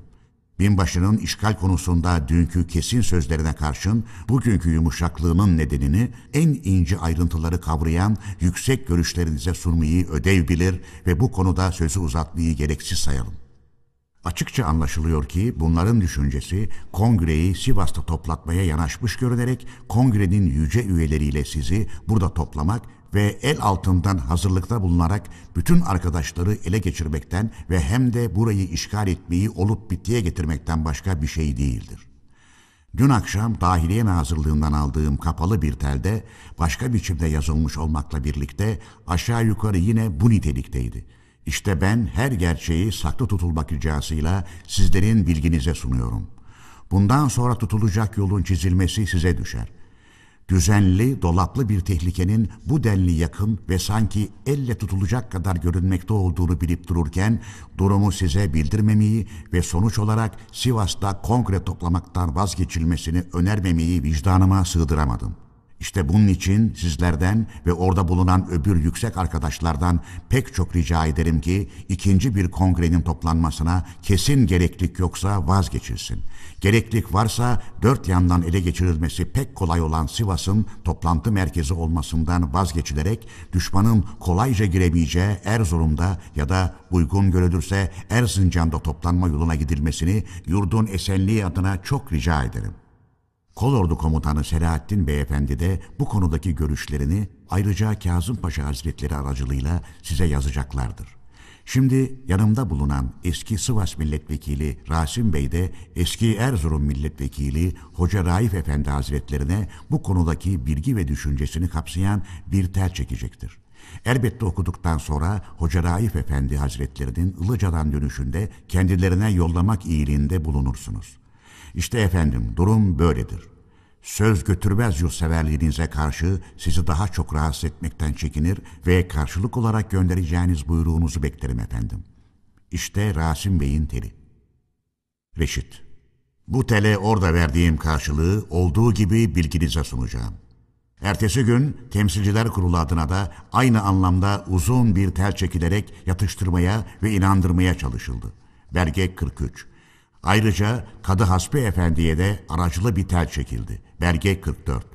Kolordu Komutanı'na da gerektiği gibi yazıldı. Belge kırk beş. Rasim Bey'e de gönlünün rahatlaması için kendim yazdım. Belge kırk altı. yirmi Ağustos bin dokuz yüz on dokuz. Saat öğleden sonra bir. Sivas Valisi Reşit Paşa Hazretlerine. Verdiğiniz bilgiye ve yüksek görüşlerinize özellikle teşekkürlerimi sunarım. Bay Bruno ve arkadaşlarının gözdağı vermek için söylediklerini yüzde yüz kuru sıkı sayarım. Sivas Kongresi'nin toplanması yeni bir şey olmayıp aylardan beri dünyaca bilinen bir iştir. Tuhaftır ki İstanbul'da bulunan yetkili Fransız siyasi adamlarının da bana gönderdikleri haberler Anadolu'da ulusça girişilen işlerin pek haklı ve türeye uygun olduğu ve ulusumuzun istekleri kendilerine açıkça bildirilirse iyi karşılayacaklarını ve uygulanmasını üzerine alacaklarını gösterir, yazılı bir güvenceyi şimdiden vermeye hazır oldukları yolundadır. Bay Bruno'nun ikinci görüşmede ağız değiştirmesi ve yumuşaması bizleri kazanmak için olsa gerektir. Binbaşı Bruno'nun dediği gibi Fransızların beş on gün içinde Sivas'a girmeleri o kadar kolay bir şey değildir. Şunu hatırlamanız gerekir ki İngilizler bu konuda gözdağı vermekte daha ileri giderek Batum'daki askerlerinin Samsun'a çıkarılmasına karar verdiler ve dahası özellikle beni korkutmak için bir taburda çıkardılar. Fakat bu çıkarmaya karşı ulusun güçlü bir dayanç ve inan ve ateşle karşı koyacağı gerçeği kendilerince anlaşıldıktan sonra hem kararlarından dönmek hem de Samsun'a çıkarmış oldukları askerleriyle birlikte orada bulunan taburu alıp götürmek zorunda kalmışlardır. Sivas Kongresi'nde görüşülecek konularda Erzurum Kongresi bildirisinden kolayca anlaşılacağı üzere itilaf devletlerine karşı kışkırtmalarda bulunmak gibi amaçlar güden hiçbir yön yoktur.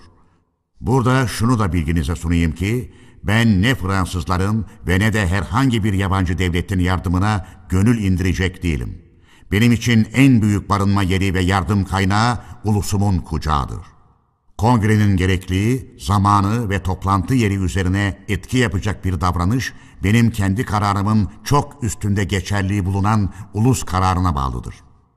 Yalnız düşündüğünüz gibi Fransızların kongre üyelerinin Sivas'ta toplanmasını ister görünerek sonradan bu üyeleri ele geçirebilmesi bence çok uzak kuruntulardır. Bütün bu sözlerimi olduğu gibi Bay Bruno'ya söylemenizde de hiçbir sakınca görmüyorum.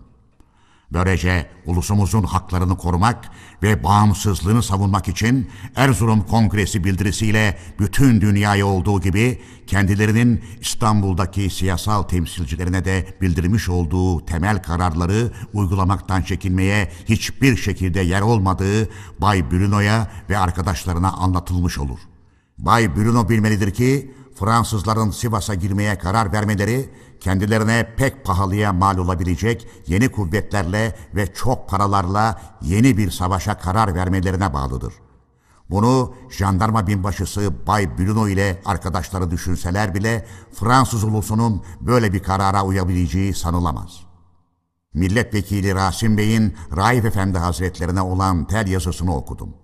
Korkmaya yer olmadığının kendilerine lütfen duyurulmasını rica ederim.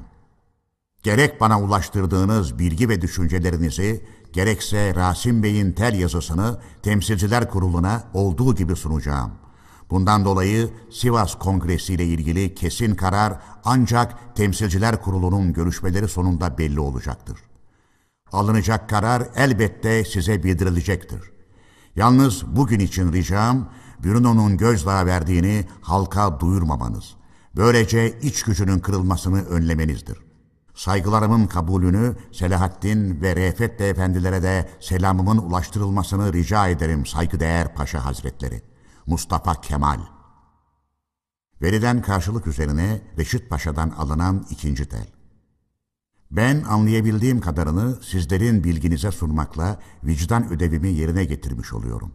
İstanbul'daki Fransız siyasi adamların görüşlerini ve size verdikleri sözlere güvenilip güvenilmeyeceğini kestiremem. Söz götürmez yurtseverliğiniz açısından yurdun esenliği söz konusu olduğuna göre iyice düşünerek gereken yolun tutulması sizlerle yüce kongre üyelerinden orada bulunan saygıdeğer kişilere düşer. Buyruklarınızı yerine getireceğimi bildirir, saygılarımı sunarım efendim. Reşit.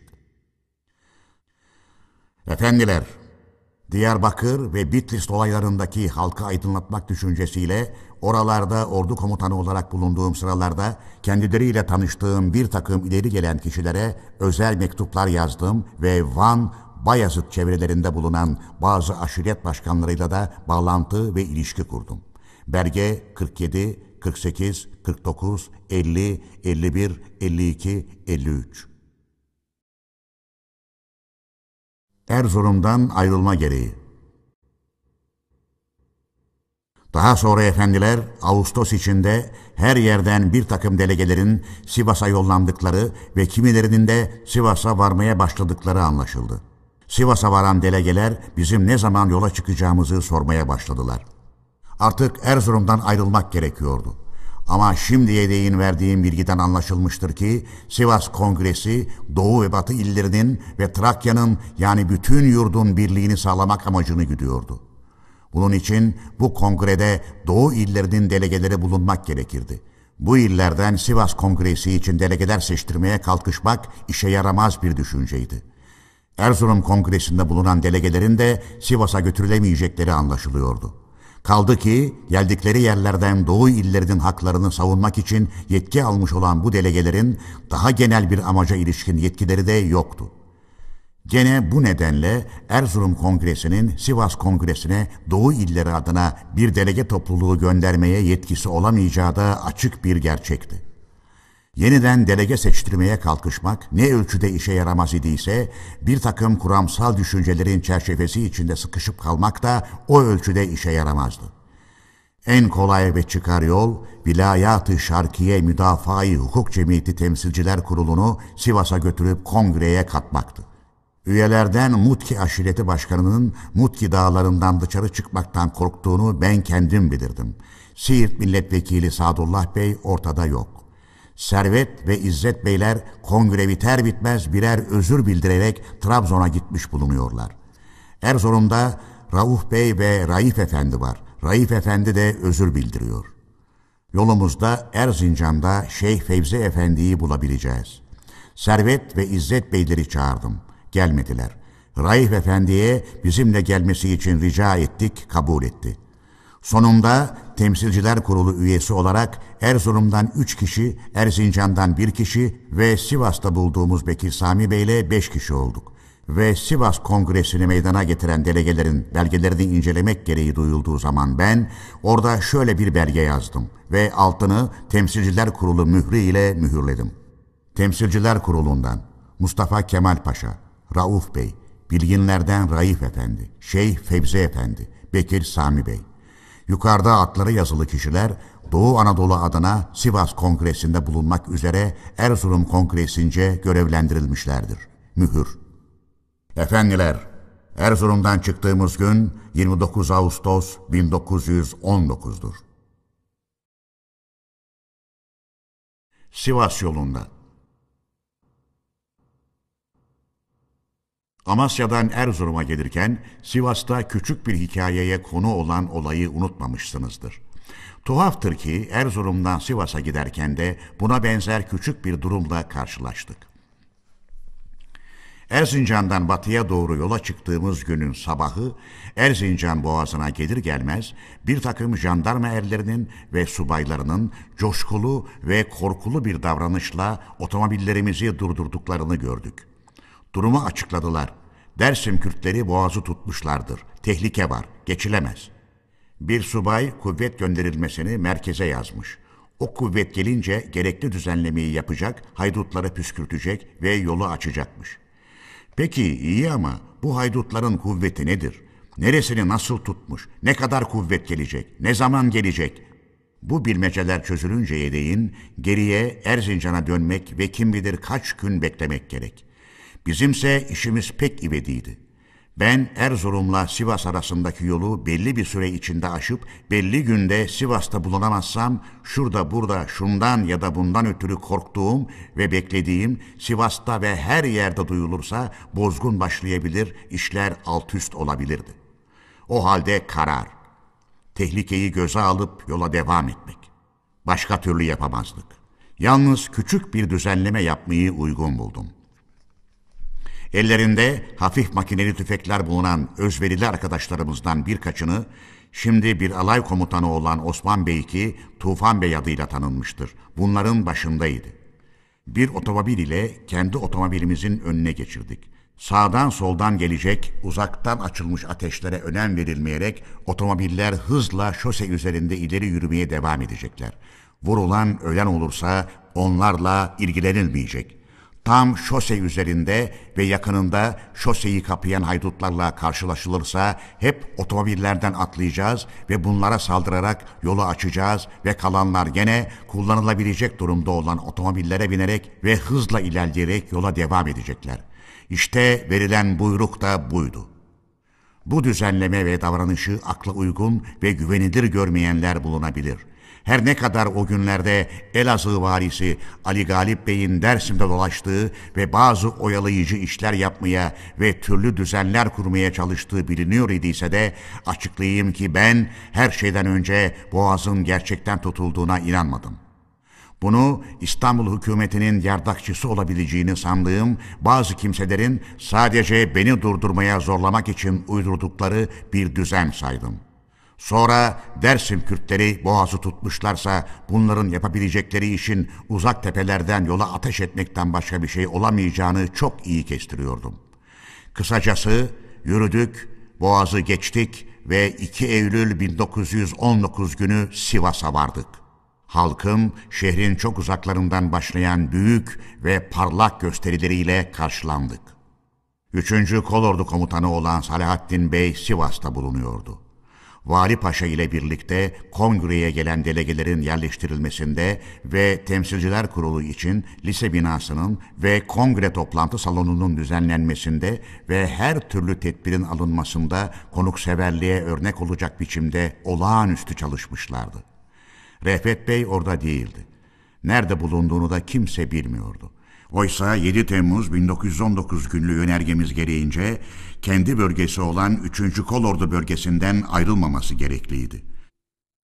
Üstelik tam Sivas'ta kongre toplanacağı günlerde orada bulunması da uygun olacaktı. Yazışma sonunda kendisinin Ankara'da olduğu anlaşıldı.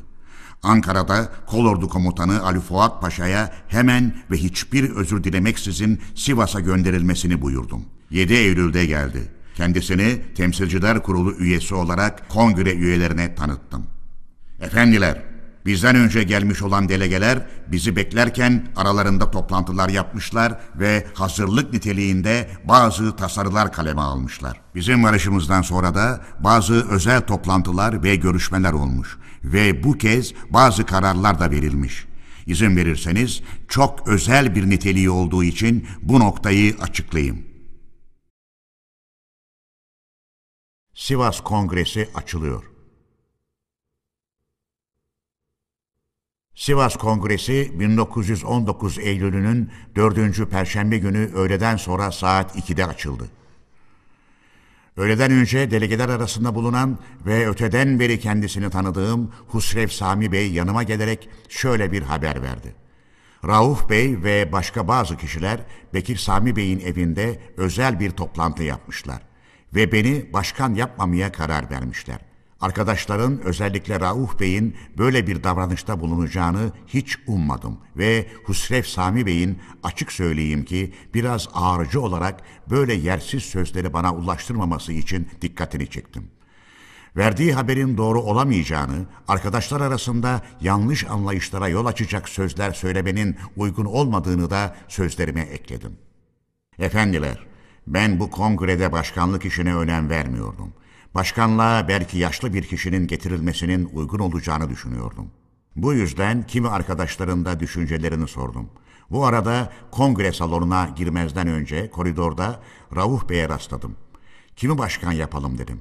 Rauf Bey hemen hemen coşkulu bir sesle, önceden söylemeye hazırlanmış olduğu o andaki durumundan anlaşılan bir davranışla ve keskin bir dille "Sen başkan olmamalısın" dedi. Hemen Husrev Sami Bey'in verdiği haberin doğruluğuna inandım ve elbette üzüldüm. Her ne kadar Erzurum Kongresi'nde de benim başkanlığımı sakıncalı görenler var idiyse de onların ne biçim insanlar olduklarını açıklamıştım. Bu kez en yakın arkadaşlarımın da o anlayışta olmaları beni düşündürdü. Rauf Bey'e "Anladım, Bekir Sami Bey'in evinde aldığınız kararı bana bildiriyorsun" dedim ve karşılığını beklemeksizin yanından uzaklaşarak kongre salonuna girdim. Kongrenin açılışından sonra ilk söz alan bir yüksek kişinin kongre tutanağına olduğu gibi geçirilen şu sözlerini işittik. Efendim, şimdi elbette başkanlık işi söz konusu olacak. Ben başkanlık görevinin birer gün ya da birer hafta sürmek üzere sırayla yapılmasını ve üye adlarının ya da temsil edilen il ve sancak adlarının baş harflerine göre alfabe sırasıyla yapılmasını öneriyorum. Efendiler, öyle şaşılacak bir denk gelişti ki bu, öneriyi yapanın temsil ettiği ilin adı da, kendi adı da alfabenin ilk harfi ile başlıyordu. Ben çağrıyı yapan kişi olarak bir söylevle belge elli dört kongreyi açtıktan sonra geçici olarak başkanlık yerinde bulunuyordum. "Bu neden gerekiyor efendim?" diye sordum.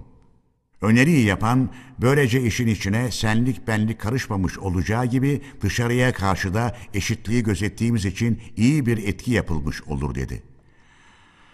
Efendiler, ben yurdun, öneriyi yapanla birlikte bütün ulusun, hepimizin nasıl bir felaket çıkmasında bulunduğumuzu göz önüne getirerek kurtuluş çaresi olduğuna inandığım işleri bitmez tükenmez güçlükler ve engeller olsa da maddesel ve tinsel bütün varlığımla yürütmeye çalışırken benim en yakın arkadaşlarım, daha dün İstanbul'dan gelmiş ve elbette ki işlerin iç yüzünü bilmeyen, saygı duyduğum yaşlı bir kişinin diliyle bana senlik benlikten söz ediyorlar. Bu öneriyi oya koydum. Çoğunlukla kabul edilmedi. Başkan seçimini gizli oya koydum. Üç üyeden başka bütün üyeler oylarını bana verdiler.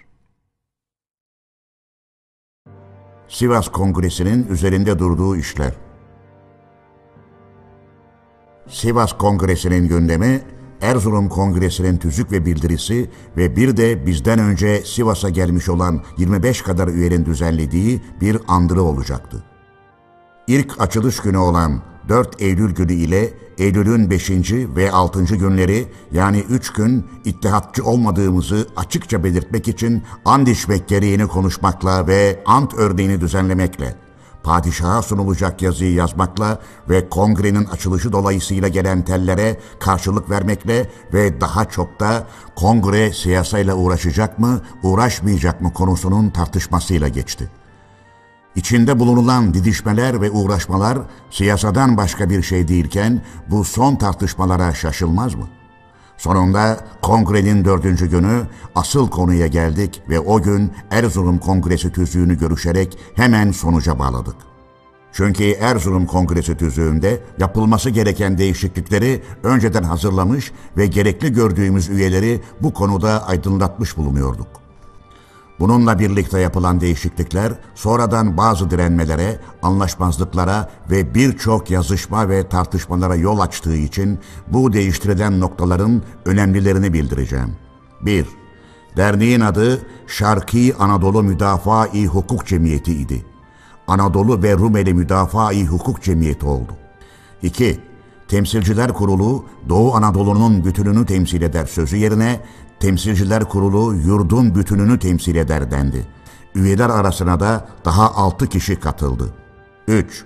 Nasıl olursa olsun yurdumuza girmeyi ve işimize karışmayı Rumluk ve Ermenilik örgütleri kurma amacıyla yapılmış dayayacağımızdan el birliğiyle savunma ve direnme ilkesi kabul edilmiştir. Yerine nasıl olursa olsun yurdumuza girmenin ve işimize karışmanın ve özellikle Rumluk ve Ermenilik örgütleri kurma amacını güden davranışların durdurulması için el birliğiyle savunma ve uğraşma ilkesi kabul edilmiştir denildi.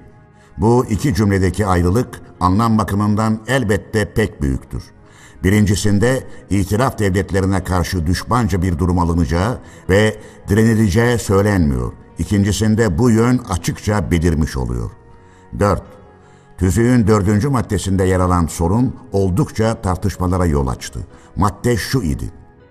Osmanlı hükümetinin yabancı devletler baskısı karşısında buraları yani doğu illerini bırakmak ve buralarla ilgilenmemek zorunda kaldığı anlaşılırsa yönetim, siyasa, askerlik bakımlarından nasıl davranılacağının belirtilmesi ve saptanması yani geçici idare kurma işi.